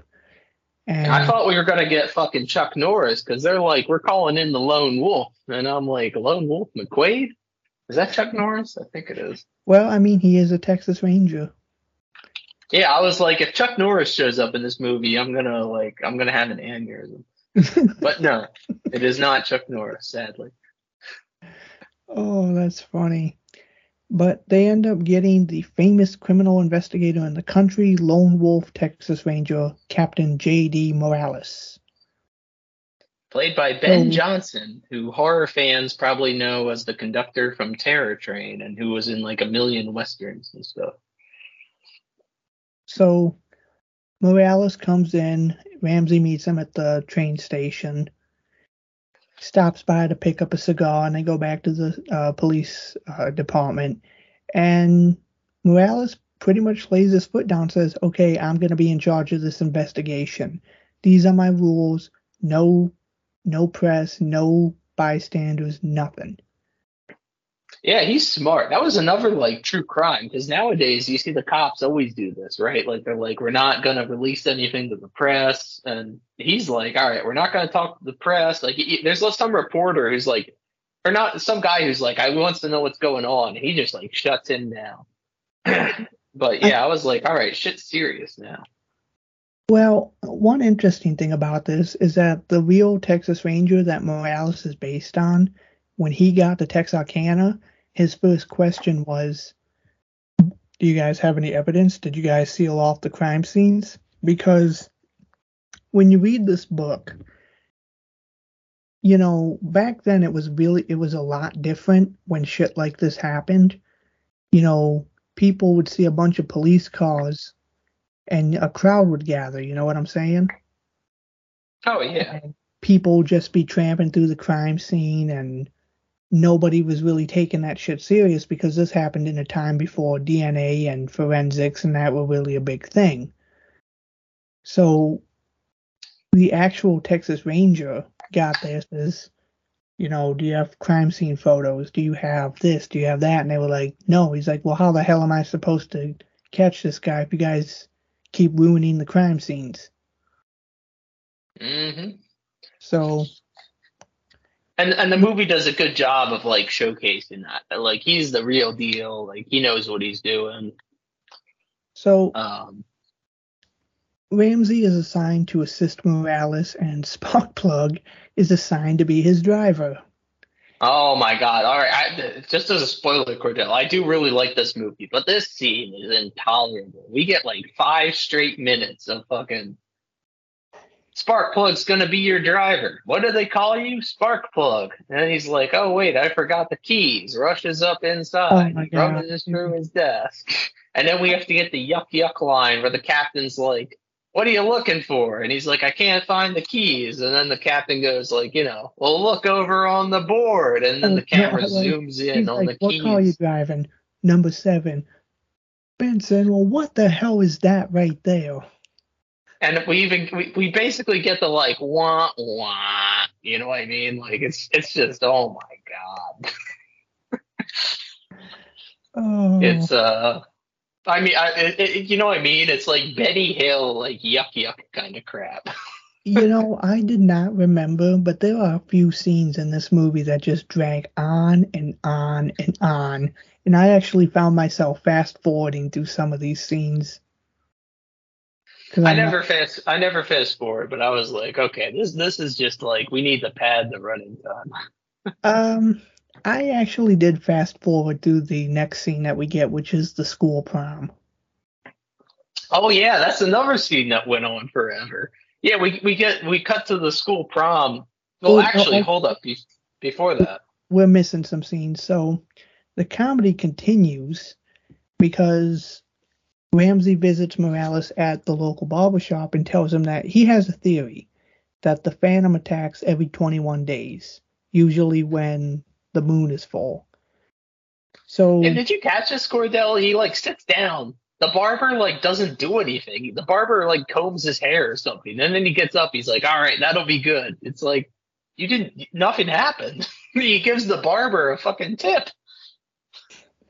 hey man, you gotta support your local business. um, So they decide they're going to try to trick the Phantom.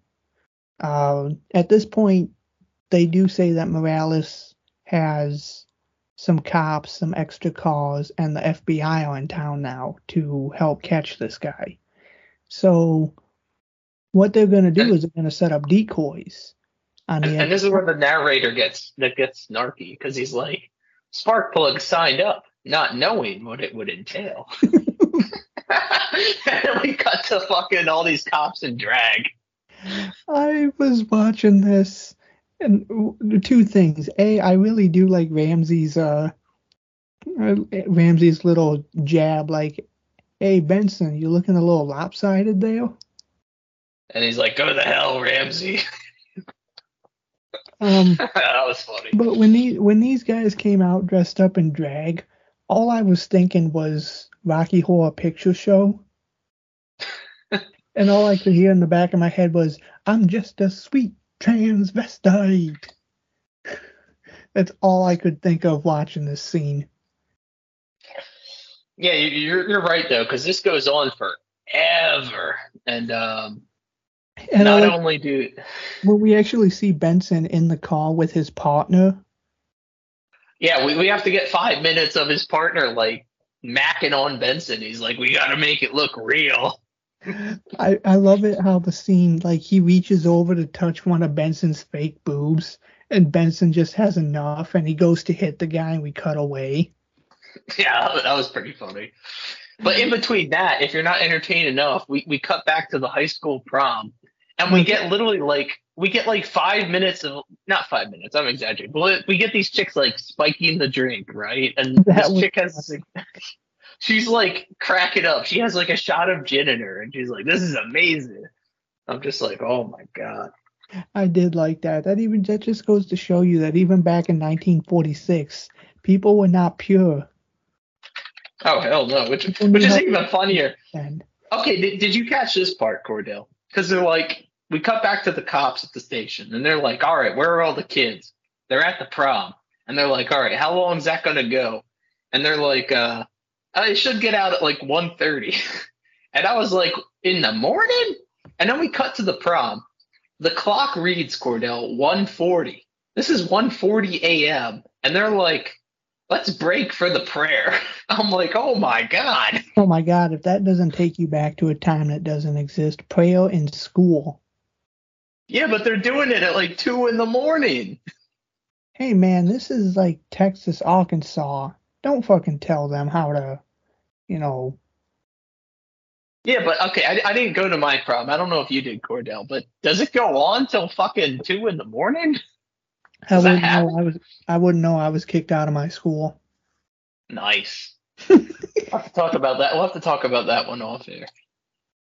So Um, but yeah, that just blew my mind. I was like, these people are like, they're, they're you know, doo wopping until one in the morning. I was like, oh my god.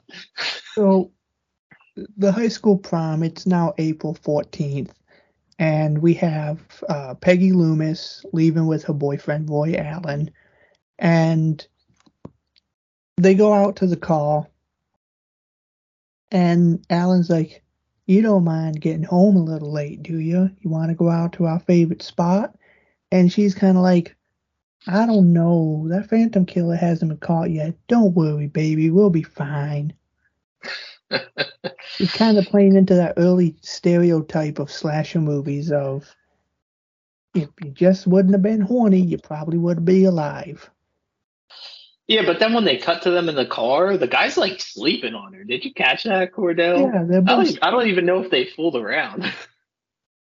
Yeah, I don't know what that was. Like, I thought it was supposed to be the other way around. She's supposed to be sleeping against you, but hey, it's Texas.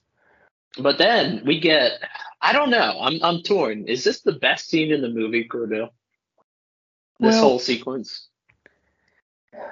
It's definitely interesting, um, because I did not remember this scene. So the Phantom comes up to the door, and he tries to uh pull. He tries to open it and pull Roy out of the car. Well, Roy actually gets the car started, and Yeah, we get this. So we get this cool like he's stalking them, and we cut back into the car, and she's like, "Ah, it's like two thirty or whatever. I gotta get home. I'm gonna be in trouble." And he's like, "Ah, five more minutes, baby." And she's like, "Nah, I gotta get home."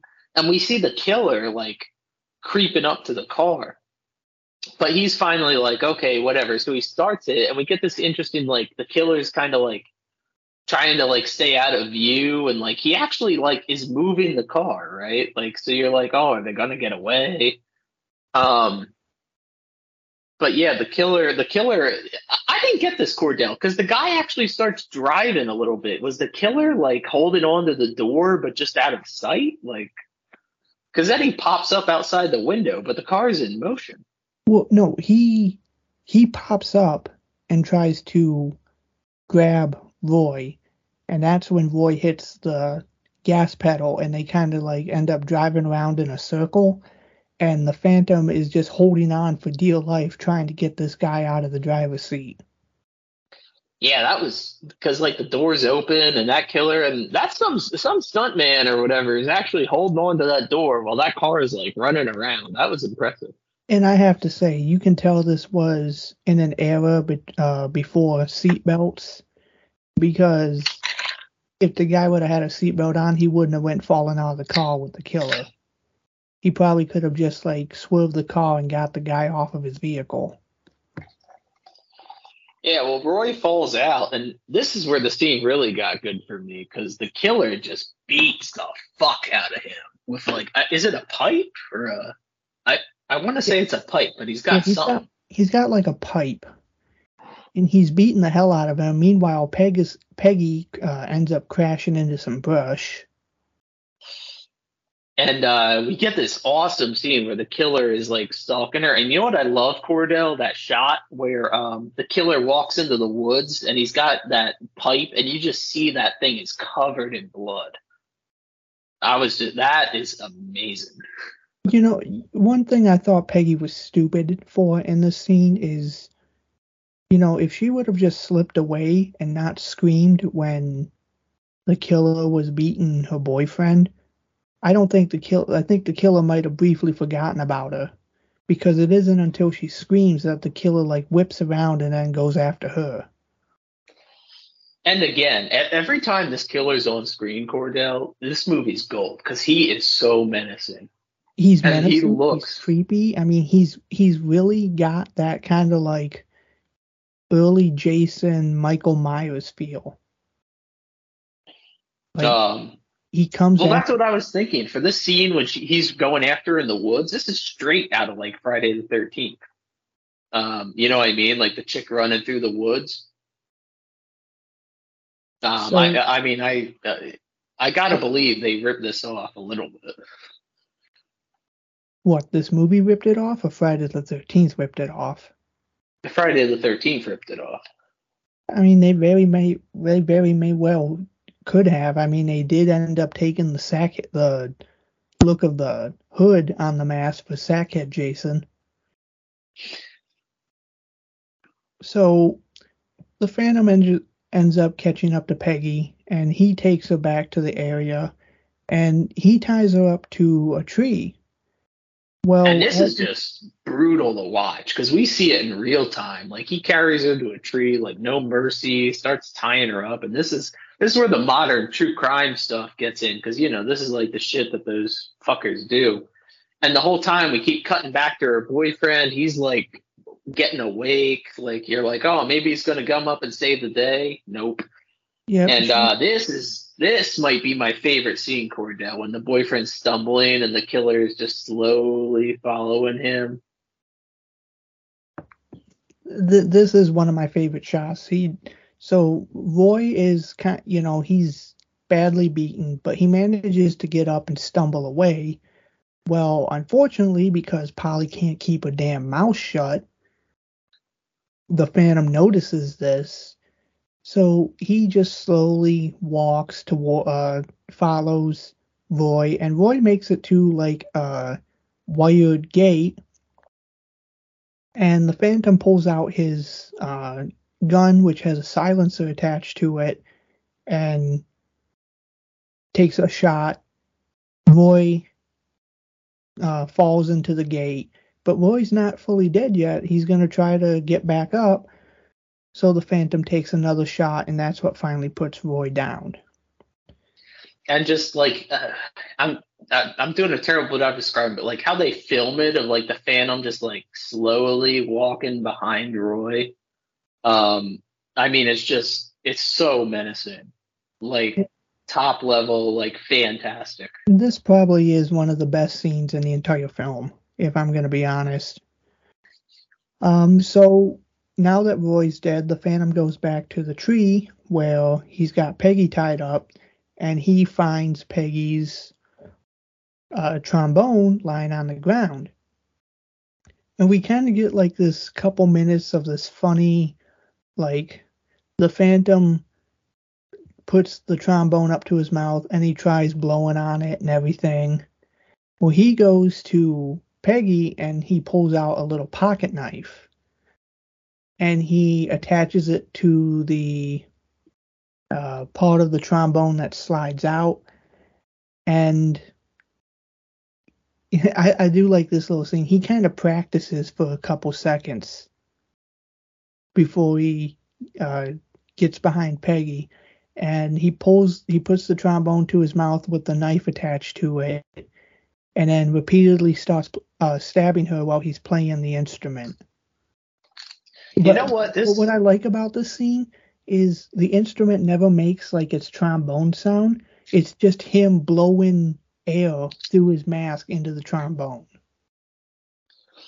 And you know what? This is this this scene is like because I was thinking this. I was like, in another, if you played this wrong, this scene could be like stupid funny in the wrong way. But it actually like I kind of I don't know I don't know how you read this Phantom Killer Cordell because, but I kind of get more of like a I, I get my interpretation of him in this movie is that he's kind of he's smart, but he's also kind of like childlike. I guess, is kind of like just my limited reading of it, but like I kind of see him as him like sadistically playing with her and like No, that's exactly I, uh, and they're gonna say that even later on when we get introduced to um the psychiatrist. But yeah, I mean, with everything that's preceded this scene, it, it is genuinely like disturbing how he just keeps like blowing and stabbing her. It, it's all how it's shot, you know, the night, like the dark setting. It, it's it is really truly one of the best scenes in this uh, film. Unfortunately, this uh, how this victim ended up dying in real life was not like this. There wasn't a knife at the end of a trombone. Um, I really can't remember how she died in real life, but I, I think she was just shot, if I recall correctly. but it does make for an interesting and I'm gonna be honest, memorable uh slasher kill. Yeah, I mean it's a it's a brutal um brutal scene and yeah, I mean she she, definitely does not help her cause. Like at the end there, she's like, "Please don't hurt me," and I'm like, "You should know the jig is up." you know what I mean? So the next morning, Mor- uh, Ramsey and Morales and all the other cops they find the bodies, and Morales is pissed. You know, he's like, right here in the middle of town, under our nose. Why wasn't anybody watching this place? How many how many spots you got that your people checking out? Fifteen to twenty, sir. Oh, I guess they didn't get here often enough, or whatever. So we kind of got some scenes throughout the film with uh, Mo- um, Morales talking to the press, and one of those scenes, the press asks him what he thinks about the psychiatrist's comments about the case.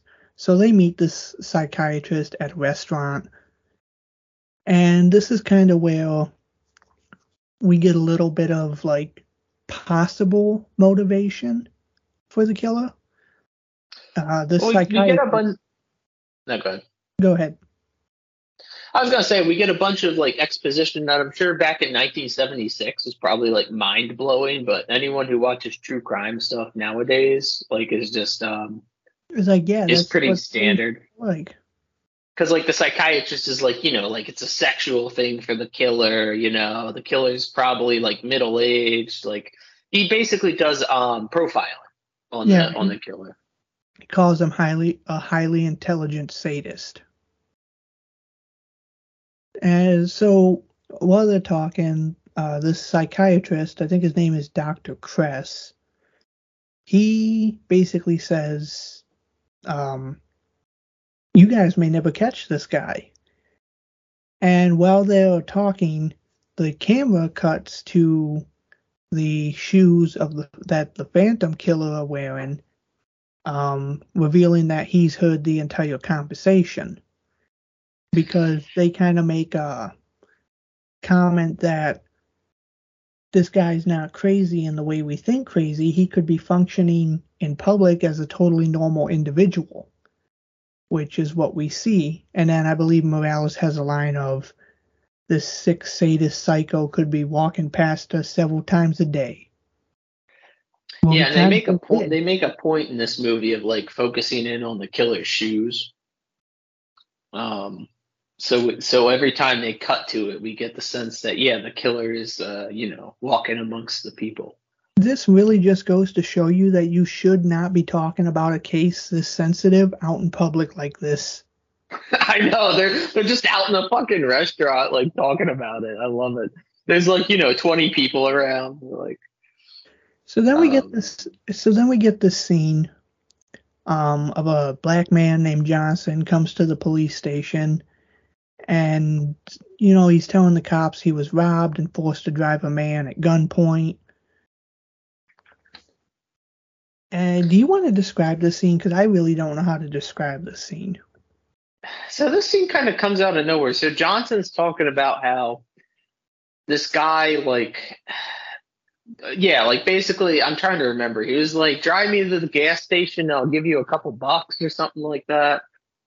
But the guy like was like, "Oh, it's or what do he say? Drive me to my car, right?" And the guy's like, "It's just like a mile up the road." Well, he makes poor Johnson drive him like ten miles up the road, and he pulls a gun on Johnson, and he's like, "If you tell anyone about this, I'm gonna kill you. Like I know where you live." And he makes Johnson give him his wallet.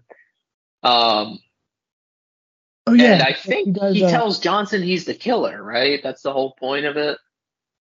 Yeah, and Johnson goes to the police to kind of ask for protection too. So the the cops are like, "All right, we're gonna have a we're gonna have twenty four seven surveillance outside your home. You know, we're gonna we're gonna protect you." well, we cut to um, and we actually skipped the scene, Cordell, because this is relevant. But we cut to uh, so Benson is the driver for the Texas Ranger. What's his name again? Morales. For Morales and Ramsey. And earlier, after Benson did his old shtick with the car keys, he uh, we got the whole uh, you know yuck yuck gag where uh, Benson apparently drives like a maniac. And We just got to take a digression. Nobody in this movie knows how to drive. Did you notice this, Cordell? Yes. Every, everyone drives like a fucking maniac. um, I, I like even. Ramsey, even Ramsey in the rain, right? Like he's like swerving all over the road. I I'm do like, like, oh my god. I do like Morales when he's looking at Benson. Benson's like, "Well, I thought you were in a hurry, sir. I am, but I would like to survive to see the end of this case. Now, unless Yeah, I we- we get the- I want you to take notice of all the stoplights and signs and the speed limit of this area. Yeah, we, we get the comic gold earlier of like Morales is smoking a cigar, and when Benson stops, his cigar is like all beat to shit because he's like been smashed all over or whatever. But uh, we cut to uh, Benson's driving Morales and Ramsey around, and uh, they get a call in on the radio of some guys robbed a uh, robbed a store and is on the run. And they're like, "Oh, that's two blocks away." And so Morales is like, "All right, spark plug, this is an emergency." So they uh they roll up to this. I think it's like a general store or whatever, and we see this guy running out and hop. He hops in a green car and takes off. And the store owner goes to uh, Benson and Morales, and he's like, "Yeah, that's the thief. He's in that car." And this scene was kind of confusing to me, Cordell, because we get all this like people driving like a maniac after this guy, but there's like three different cop cars chasing him at various times. Like uh, I, I kind of was confused because later, um, the guy basically gets cornered by the cops, but it's not Benson and Morales. It's like these other cops. Yeah, including one of the cops that was with Benson when Benson was in drag. But uh, of course, we have to get the comedic relief of uh, you know Benson and Morales like taking the turn too far, and we get the slow mo car going into the water shot. You know, so Dukes of Hazards right here. It's yeah. I mean, it's like Benny Hill kind of shit. Uh, like uh, you get you get a lot of slow mo shots in this movie, but I love this scene. So this car basically goes past off the road and just flies like the General Lee into a swamp. and then Benson pops out. He's like, "Why the hell isn't there a sign saying the road ends?" And I love Morales. He's like, "Hey, spark plug, yeah, shut up." yeah, that, but um, so they get this this random thief, and he basically you get the sense that this guy is kind of loony.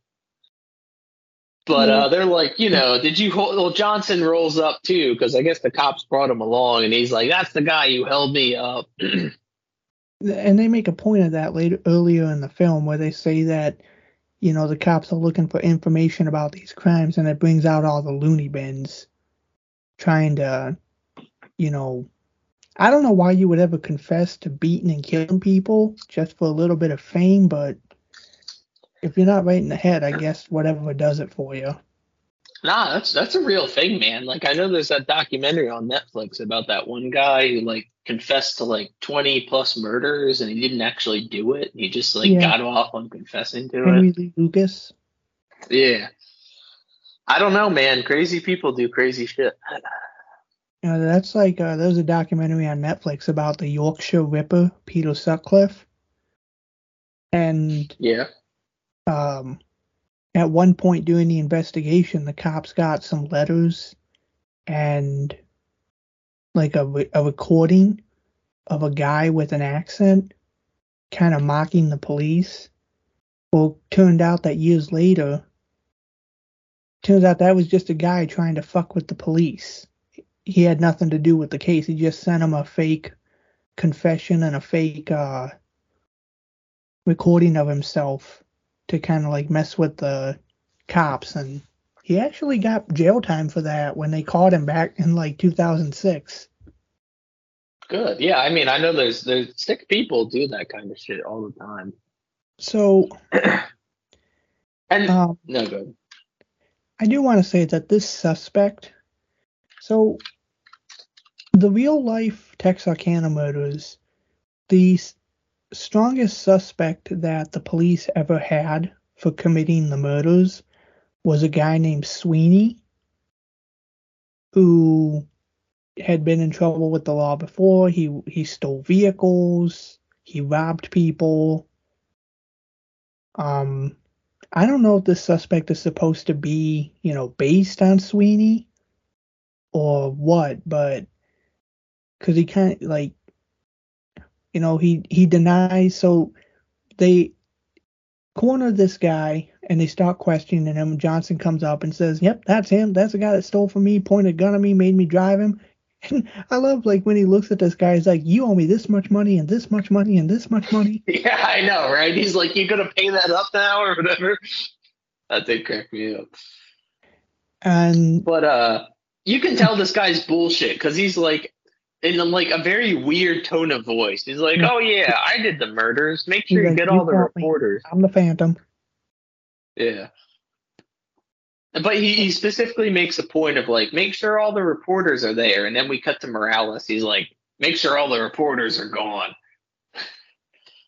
But I mean, you if you're paying attention, I think it's pretty clear. The movie makes it clear that like this guy's not the Phantom. Like this Yeah, is, you no. know, he's just a a loony. And he gets arrested. I mean, he does end up getting arrested because the car he was driving was stolen. Mm-hmm. Which is why I said I can't. I don't know if this was supposed to be based on Sweeney or what.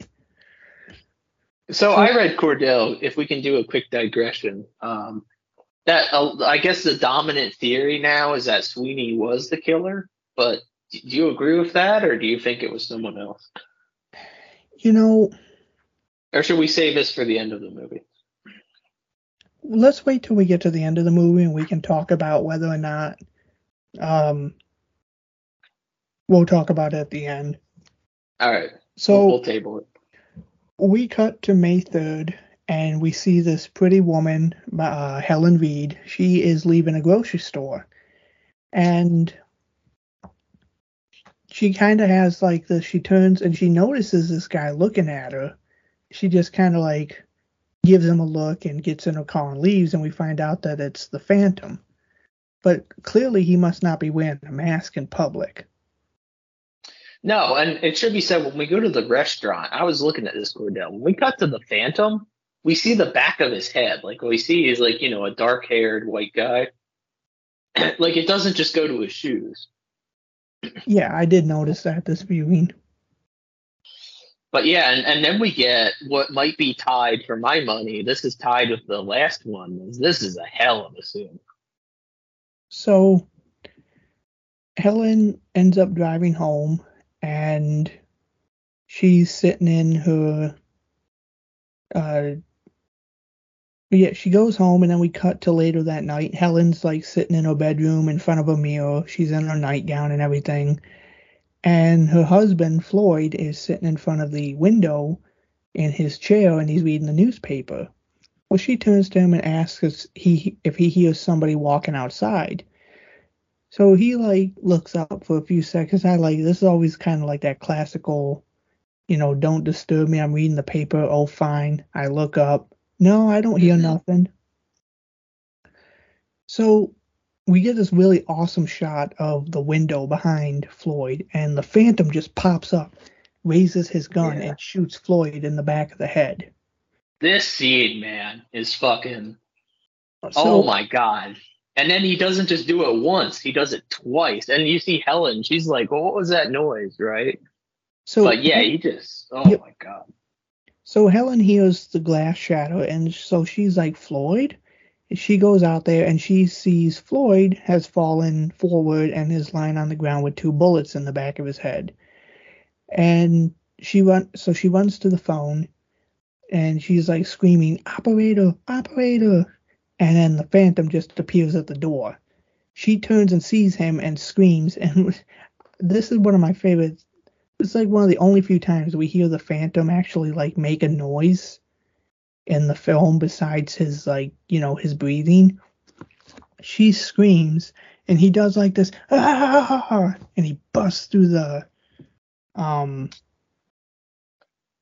Like of screen door, yes the screen door. So he busts through the screen. and that was awesome. Camera zooms in on him as he's aiming the gun and he shoots her right in the face. And this like blew my mind, Cordell, for like the '70s tech, because he shoots her and boom, fucking hole in her cheek appears. And then he not only does he do that, he fucking shoots her again. And did you catch this? Boom, blood splatter on the wall behind her. I was like, holy shit! That was actually pretty good. Like that was like, oh my god. But you know, Um, you know, you know, I got, you know, props to props to Helen here. She's a trooper. She shot like in the face, in the head, but she still gets up and she manages to make it outside. So the Phantom is stalking her, and I like this scene. When the Phantom leaves the house, he puts his gun away and he picks up that pickaxe. yeah, that's a great scene. and she's like running through the cornfield. And uh I mean, I don't know. This is like I was on the edge of my seat, Cordell. This is top top notch. Like just the Phantom is a menacing motherfucker. So the Phantom is going through this cornfield and he's looking for Helen. He finds one of her shoes, and Helen and, and manages to make it to her neighbor's house, who comes out with a gun and he tells his wife to call a uh, ambulance. And did you catch this part, Luke? But when it cuts to the Phantom and he sees that somebody found her and is getting her help, he's like, he starts breathing like really heavily and he starts shaking his head like, no, no. Yeah, I did catch that. No. He, he he gets himself out of there. Yeah, he gets out of there, but you can, it's quite obvious he is not happy that somebody, another victim got away. To be fair to our Phantom, you would you would hope two shots to the head would put someone down, but You would think. But you know, I, I guess as a favor, I guess in real life he did use the uh, the 32 ACP, not to to go all kind of nerdy here, which is a a, a smaller caliber of bullet. Um, but Yeah, but you know, getting shot in the head or getting shot in the face is always risky because you don't know where that bullet's going to end up.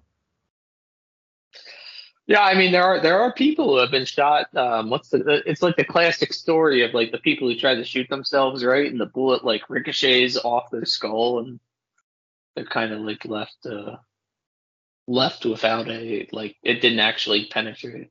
Mm, So yeah, the, the human body is interesting. Don't So- try this at home, kids. So Helen gets saved, and the news of this attack, the whole town goes into panic once again. People are boarding up their houses. Um, mail boys Yeah, they- are delivering the mail late in the day. They they do a good job of like escalating the whole like uh, the town kind of like the town like doesn't notice the first two murders, right? But then after the next two, the town goes into panic and buys the guns. And then they do like, all right, the town cools down, and we get this like these two kids skinny dipping, which is kind of like out of the blue. But they're like, you know, like summer innocence has returned. But then yeah, we're back to like people boarding up the windows and So we know. we do get the scene in the police station where um Morales and everyone they're talking about the bullets taken from Miss Helen and that they match bullets from the previous uh killings. And then we cut so then we cut to Morales and Ramsey they're uh on the road driving just I don't know what the hell they're doing. And they're talking about, you know, if they're ever going to catch this killer. And at this point, Morales is like, if we catch him, it'll it'll be our lucky day. This is where we get the we don't actually have an ending, so we have to write something here, folks. So they get a report over the radio about a car um, that was found that was listed as stolen, and they give the make and model, and Ramsey, you know, asked for a confirmation, and he realizes that that's the same car that he watched drive away from the Turner and Cook murders. So they get there, and they meet another cop there, and the cop says nobody lives out here, and the only thing between here and the river is that old uh, sand pit. So they tell the cop to stay there and wait for the bloodhounds. Well, they grab a couple of shotguns and they go to the uh, sand pit in the woods. They get Yeah, this is a cool scene. so they get to the sand pit and they're just kind of like trying to keep low and they're looking around. Well, the Phantom is up on like a ridge overlooking the um sand pit and he they like get down. You know, it, it this scene always makes me laugh because Morales clearly uh is trying to tell Ramsey to get down, but I don't I know. I was gonna say this, and then we cut to Ramsey. He's like popping up in full view. So he pops up in full view, and the Phantom quickly like ducks, and he's watching, and he's got his gun and everything. Well, Morales takes aim with his pistol and shoots, and if he had only been just a couple more inches or feet to, I want to say the left or the right, whichever one. Yeah, he he just misses the guy. if he had just been a couple more inches to the side, he would have got the fucker. So he shoots and misses, and the Phantom realizes that he's The jig Yeah. is up. the jig is up, so he runs into the woods. Well, they chase after him, and the Phantom jumps uh, past a. He barely makes it past a train that just starts to come in. Well, that's not going to stop. this it. scene is cool as hell, dude, because it's slow mo, and we get the Phantom like sprinting on this side of the train, and we cut back to Morales and uh, Ramsey with their shotguns, and they're just letting loose. No. They're just fucking firing like all hell. before before we get to this, did you ever did you notice when it cuts to Morales and Ramsey on their side of the tracks and as the train's going by, did you notice the they accidentally got the um the cameraman in the in the pho- in the scene? Oh, did they? No, I didn't. That's The awesome. cameraman the cameraman is sitting there on the um train as it's going by on like one of the flat tops. And as it goes by, you can clearly see this dude holding a giant camera there. Oh, that's awesome. I didn't notice that. So That's fun. Uh, Morales and Ramsey, they get their shotguns and they just start blasting away through the underside of the train. And as you said, it's in slow mo, and we get this awesome shot where Morales actually scores a hit on the killer.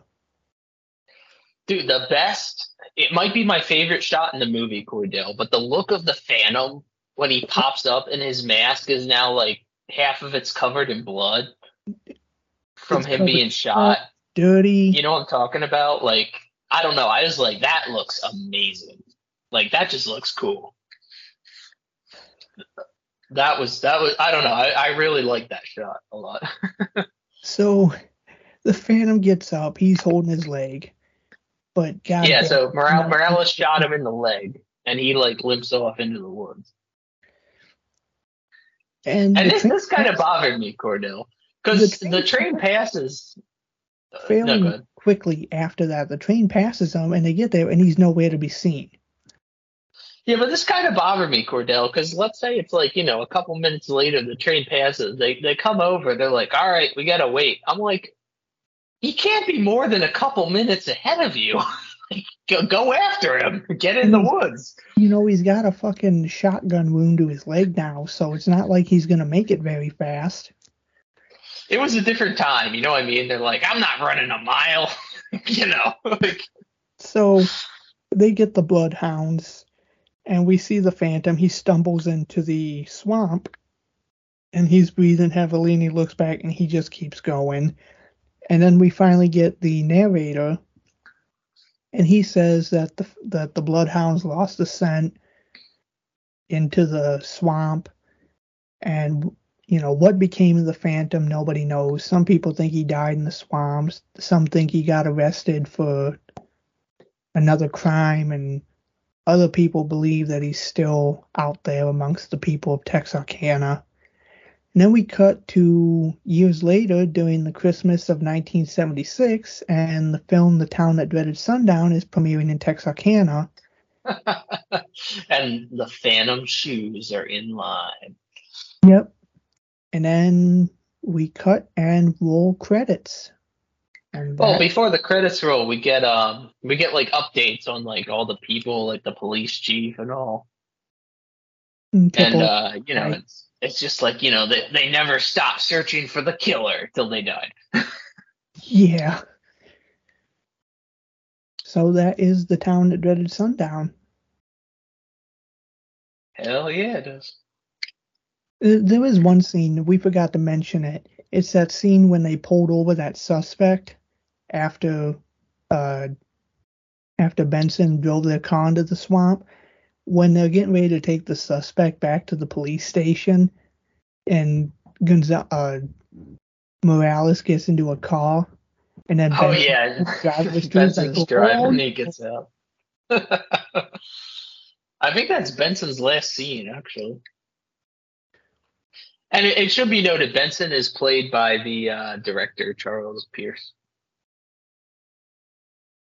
So If Lucas, the town Courtney. dreaded sundown, 1976. Hi, uh, big O, high, medium, low, or are you cutting your dick off?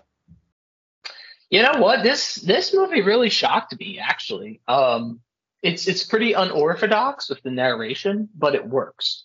I mean, I think if you know if you were some moviegoer in 1976, I would totally believe this was you know pretty documentary like. And it even works to this day. I think is the power of it. Every time the Phantom is on screen, it is um, top tier like suspense, stalk and slash. Um, the Phantom is intimidating. Yeah, there's some goofy cop shit, but the movie's smart enough to know that like every 15 minutes or so, we need to have another Phantom attack, and I think they do a good job of portraying that. Um, I mean, it should be said, like obviously, like all that stuff with the train and the Phantom escaping into the swamps is not real life at all. Like that never happened. Um, I read online the guy who played Ramsey actually wrote that into the movie because it didn't have an ending, which is kind of funny. and uh, him and uh, the guy who played um, the Texas Ranger were actually like hung over when they were shooting that because they were out partying the night before. And you know that's the But- funny thing is you kind of wish that maybe it happened like that in real life because you really want the Phantom to get some type of you know justice coming at him after all the shit he does. But yeah, I mean, I think it's appropriate to say this is a proto slasher, um, maybe a full slasher of types. Um, I think obviously you can see the influence on stuff like Friday the Thirteenth Part Two. But yeah, I mean, it's just it's a good little thriller, honestly. Uh, So I'm gonna give it a high recommend. I mean, this this shit's amazing, and just uh, looking at it now, it looks like you can pick up this Blu-ray for uh, 15 bucks on Amazon. It includes another movie from the same director, so that's pretty good value for your money. But yeah, I recommend, man. I had a lot of fun with this movie. And you know what? I'm gonna go ahead and I'm gonna give this movie a high as well.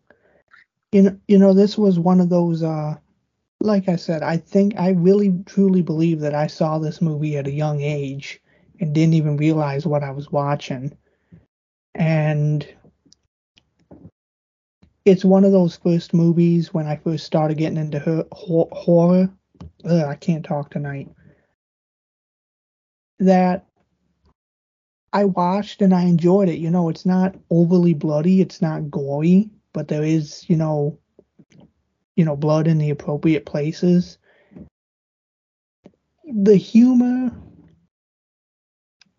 you know, the humor's hit or miss. I did laugh at some of the scenes with Benson, and then there were other scenes where I'm like, oh, this is so bad. Um, but the Phantom, you know, the Phantom Killer, you know, he just he's he's menacing. You know, you called it a proto slasher, and I think that's you know the right term for it. You know, because this movie only came out two years before John Carpenter's Halloween did. Uh, what year did the original Black Christmas come out? Do you know? Uh, 74, I think. Yeah, same year as Texas Chainsaw Massacre. Okay, so this is, you know, two years past Texas Chainsaw and Black Christmas, two years before Halloween. You know, so it's really one of those early slashers before slasher really became a thing. And you know, the killer, you know, he inspired Sackhead Jason. He's he just looks awesome. He's menacing. You know, he uses a gun, he uses a knife. He uses a pipe. Yeah, the pipe. You know, this was actually one of the first uh horror movie characters I ever cosplayed. Actually, like I actually put together a cosplay uh, based on the Phantom in this movie, and you know, thankfully it didn't really cost much.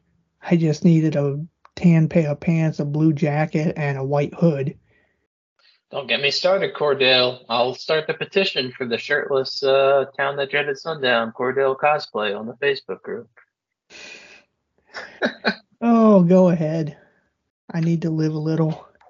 Um, but yeah, this movie is it's in one it's in my top 10 favorite horror movies high high recommend um, really that good that good for you huh it, it is it it's definitely i definitely have movies on the list that i like more than this like you know jason x and my bloody valentine but if i had to watch a movie for the halloween season or just any type of reason I would definitely consider putting this movie on. So, and there was a remake to this. Well, not a remake, kind of like a meta sequel. Yeah, let's uh let's talk about the remake slash meta sequel that came out in 2014 because I saw this movie I think on Netflix in like 2016 I want to say. So it's been a while. I wish I had watched it in anticipation for this podcast. But as far as I recall, it did a pretty good job of kind of like so this movie we talked about tonight is a movie in universe in that movie as well as the real life murders. And uh, it gets into like the whole investigation into the murders and the movie it's based on, but it also uh, the vibe I recall Cordell is it kind of has like a scream sort of feeling to it, like a kind of meta horror humor type thing. You're definitely right about that. So it's basically like a fictionalized continuation. Um, not going to spoil it, but supposedly this movie claims that there were more victims of the Phantom that we didn't know about, and it plays with that. Uh, it's unlike this movie, which tries to be like a loose telling of the actual murders. The 2014 film is a fictionalized um, continuation, as it were.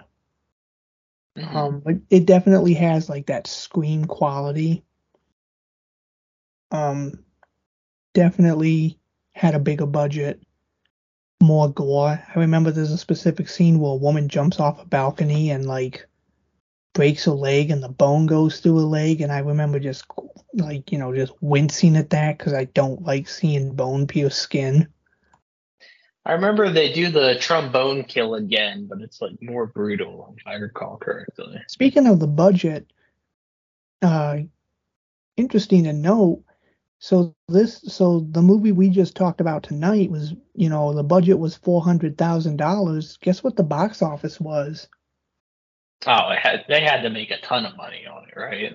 They actually made five million. I mean, this, yeah, I mean, this movie is like the epitome of what I would call like a drive-in classic. Like, Oh yeah, but you know, five million on a four hundred thousand dollar budget to me that's not bad. You made your money back and more, as far as I'm concerned. But that uh, is a, yeah, I mean, that is a pretty good, uh, that's a pretty good return on your investment, honestly. yeah, compare four hundred thousand to five million. So there was that, you know, meta sequel. Um, now, as for the actual case and who people think the killer was, you asked me if I truly believe that Sweeney did it. hmm Part of me wants to be like, yeah, you know, there's evidence, you know, even if it's circumstantial, but there's evidence. You know, there were his his wife told police he did it, but then she recanted her statement. So it's really hard for me to really kind of sit there, even if the book and everything else is, yeah, Sweeney was the Phantom Killer. I think the most damning piece is when Sweeney was finally captured for another crime, the Phantom murders did stop. But, you know, from where I sit, part of the appeal of this movie and part of the appeal of the Texarkana murders was because the Phantom was never caught. You know what I'm saying? Yeah. So, you know, 'cause it kind of has like that, you know, mysterious, like, you know, with Jack the Ripper and with the Zodiac Killer. You know, people have suspects, but there's, you know, it's been so long that we really can't pinpoint whether or not those people actually did it. So, well, I think that there was a strong possibility that Sweeney was the Phantom Killer. I'm not comfortable saying 100% like everyone else is, yeah, he was the Phantom. Yeah, it seems to me that um, the primary evidence is like his wife um, testifying against him, but she refused to do that for the court or whatever. So I don't know how much I actually buy that. Yeah, well, and then she later recanted her entire statement. But I mean, obviously, it is kind of suspicious that like the murder stopped after he, uh, you know, he he got put away. And like I said, that's probably the most damning, but then you can also look at that, like if you took that to court, it's like, well, that's circumstantial at best. Yeah, exactly. There's no way to legitimately say he was the Phantom simply because the killing stopped. Um, I do know when I was reading about the Zodiac killer, there was some far-fetched theories that the Zodi- that the Zodiac and the Phantom were the same person, but I don't buy that. You ever heard that rumor? Yeah, I don't know how much I believe that though. I mean, the Zodiac is like a whole other can of worms. I know. I'm just saying, like that's you know a belief that some people have, and I'm just like, yeah, probably not. But yeah, it is an interesting case to read about. Um, that book you have, I have heard, is a really good book. I do want to pick that up and read it. Um, I believe it's called The Phantom Killer Unlocking the Mysteries of the Texarkana Moonlight Murders. Give me one second because it's actually over on my dresser. Let me go uh, get it and I can tell you a bit more about it. but yeah, the uh, the remake, folks. I I vaguely want to say I recommend it, but um, it's been a while. I mean, I know this this movie and the original are pretty easily available on Blu-ray. Um, so yeah, everyone check it out. It's definitely worth your time if you have interest in the slasher movie, the proto slasher. Uh, Or True Crime. Uh, so I got crime. I got the book right here.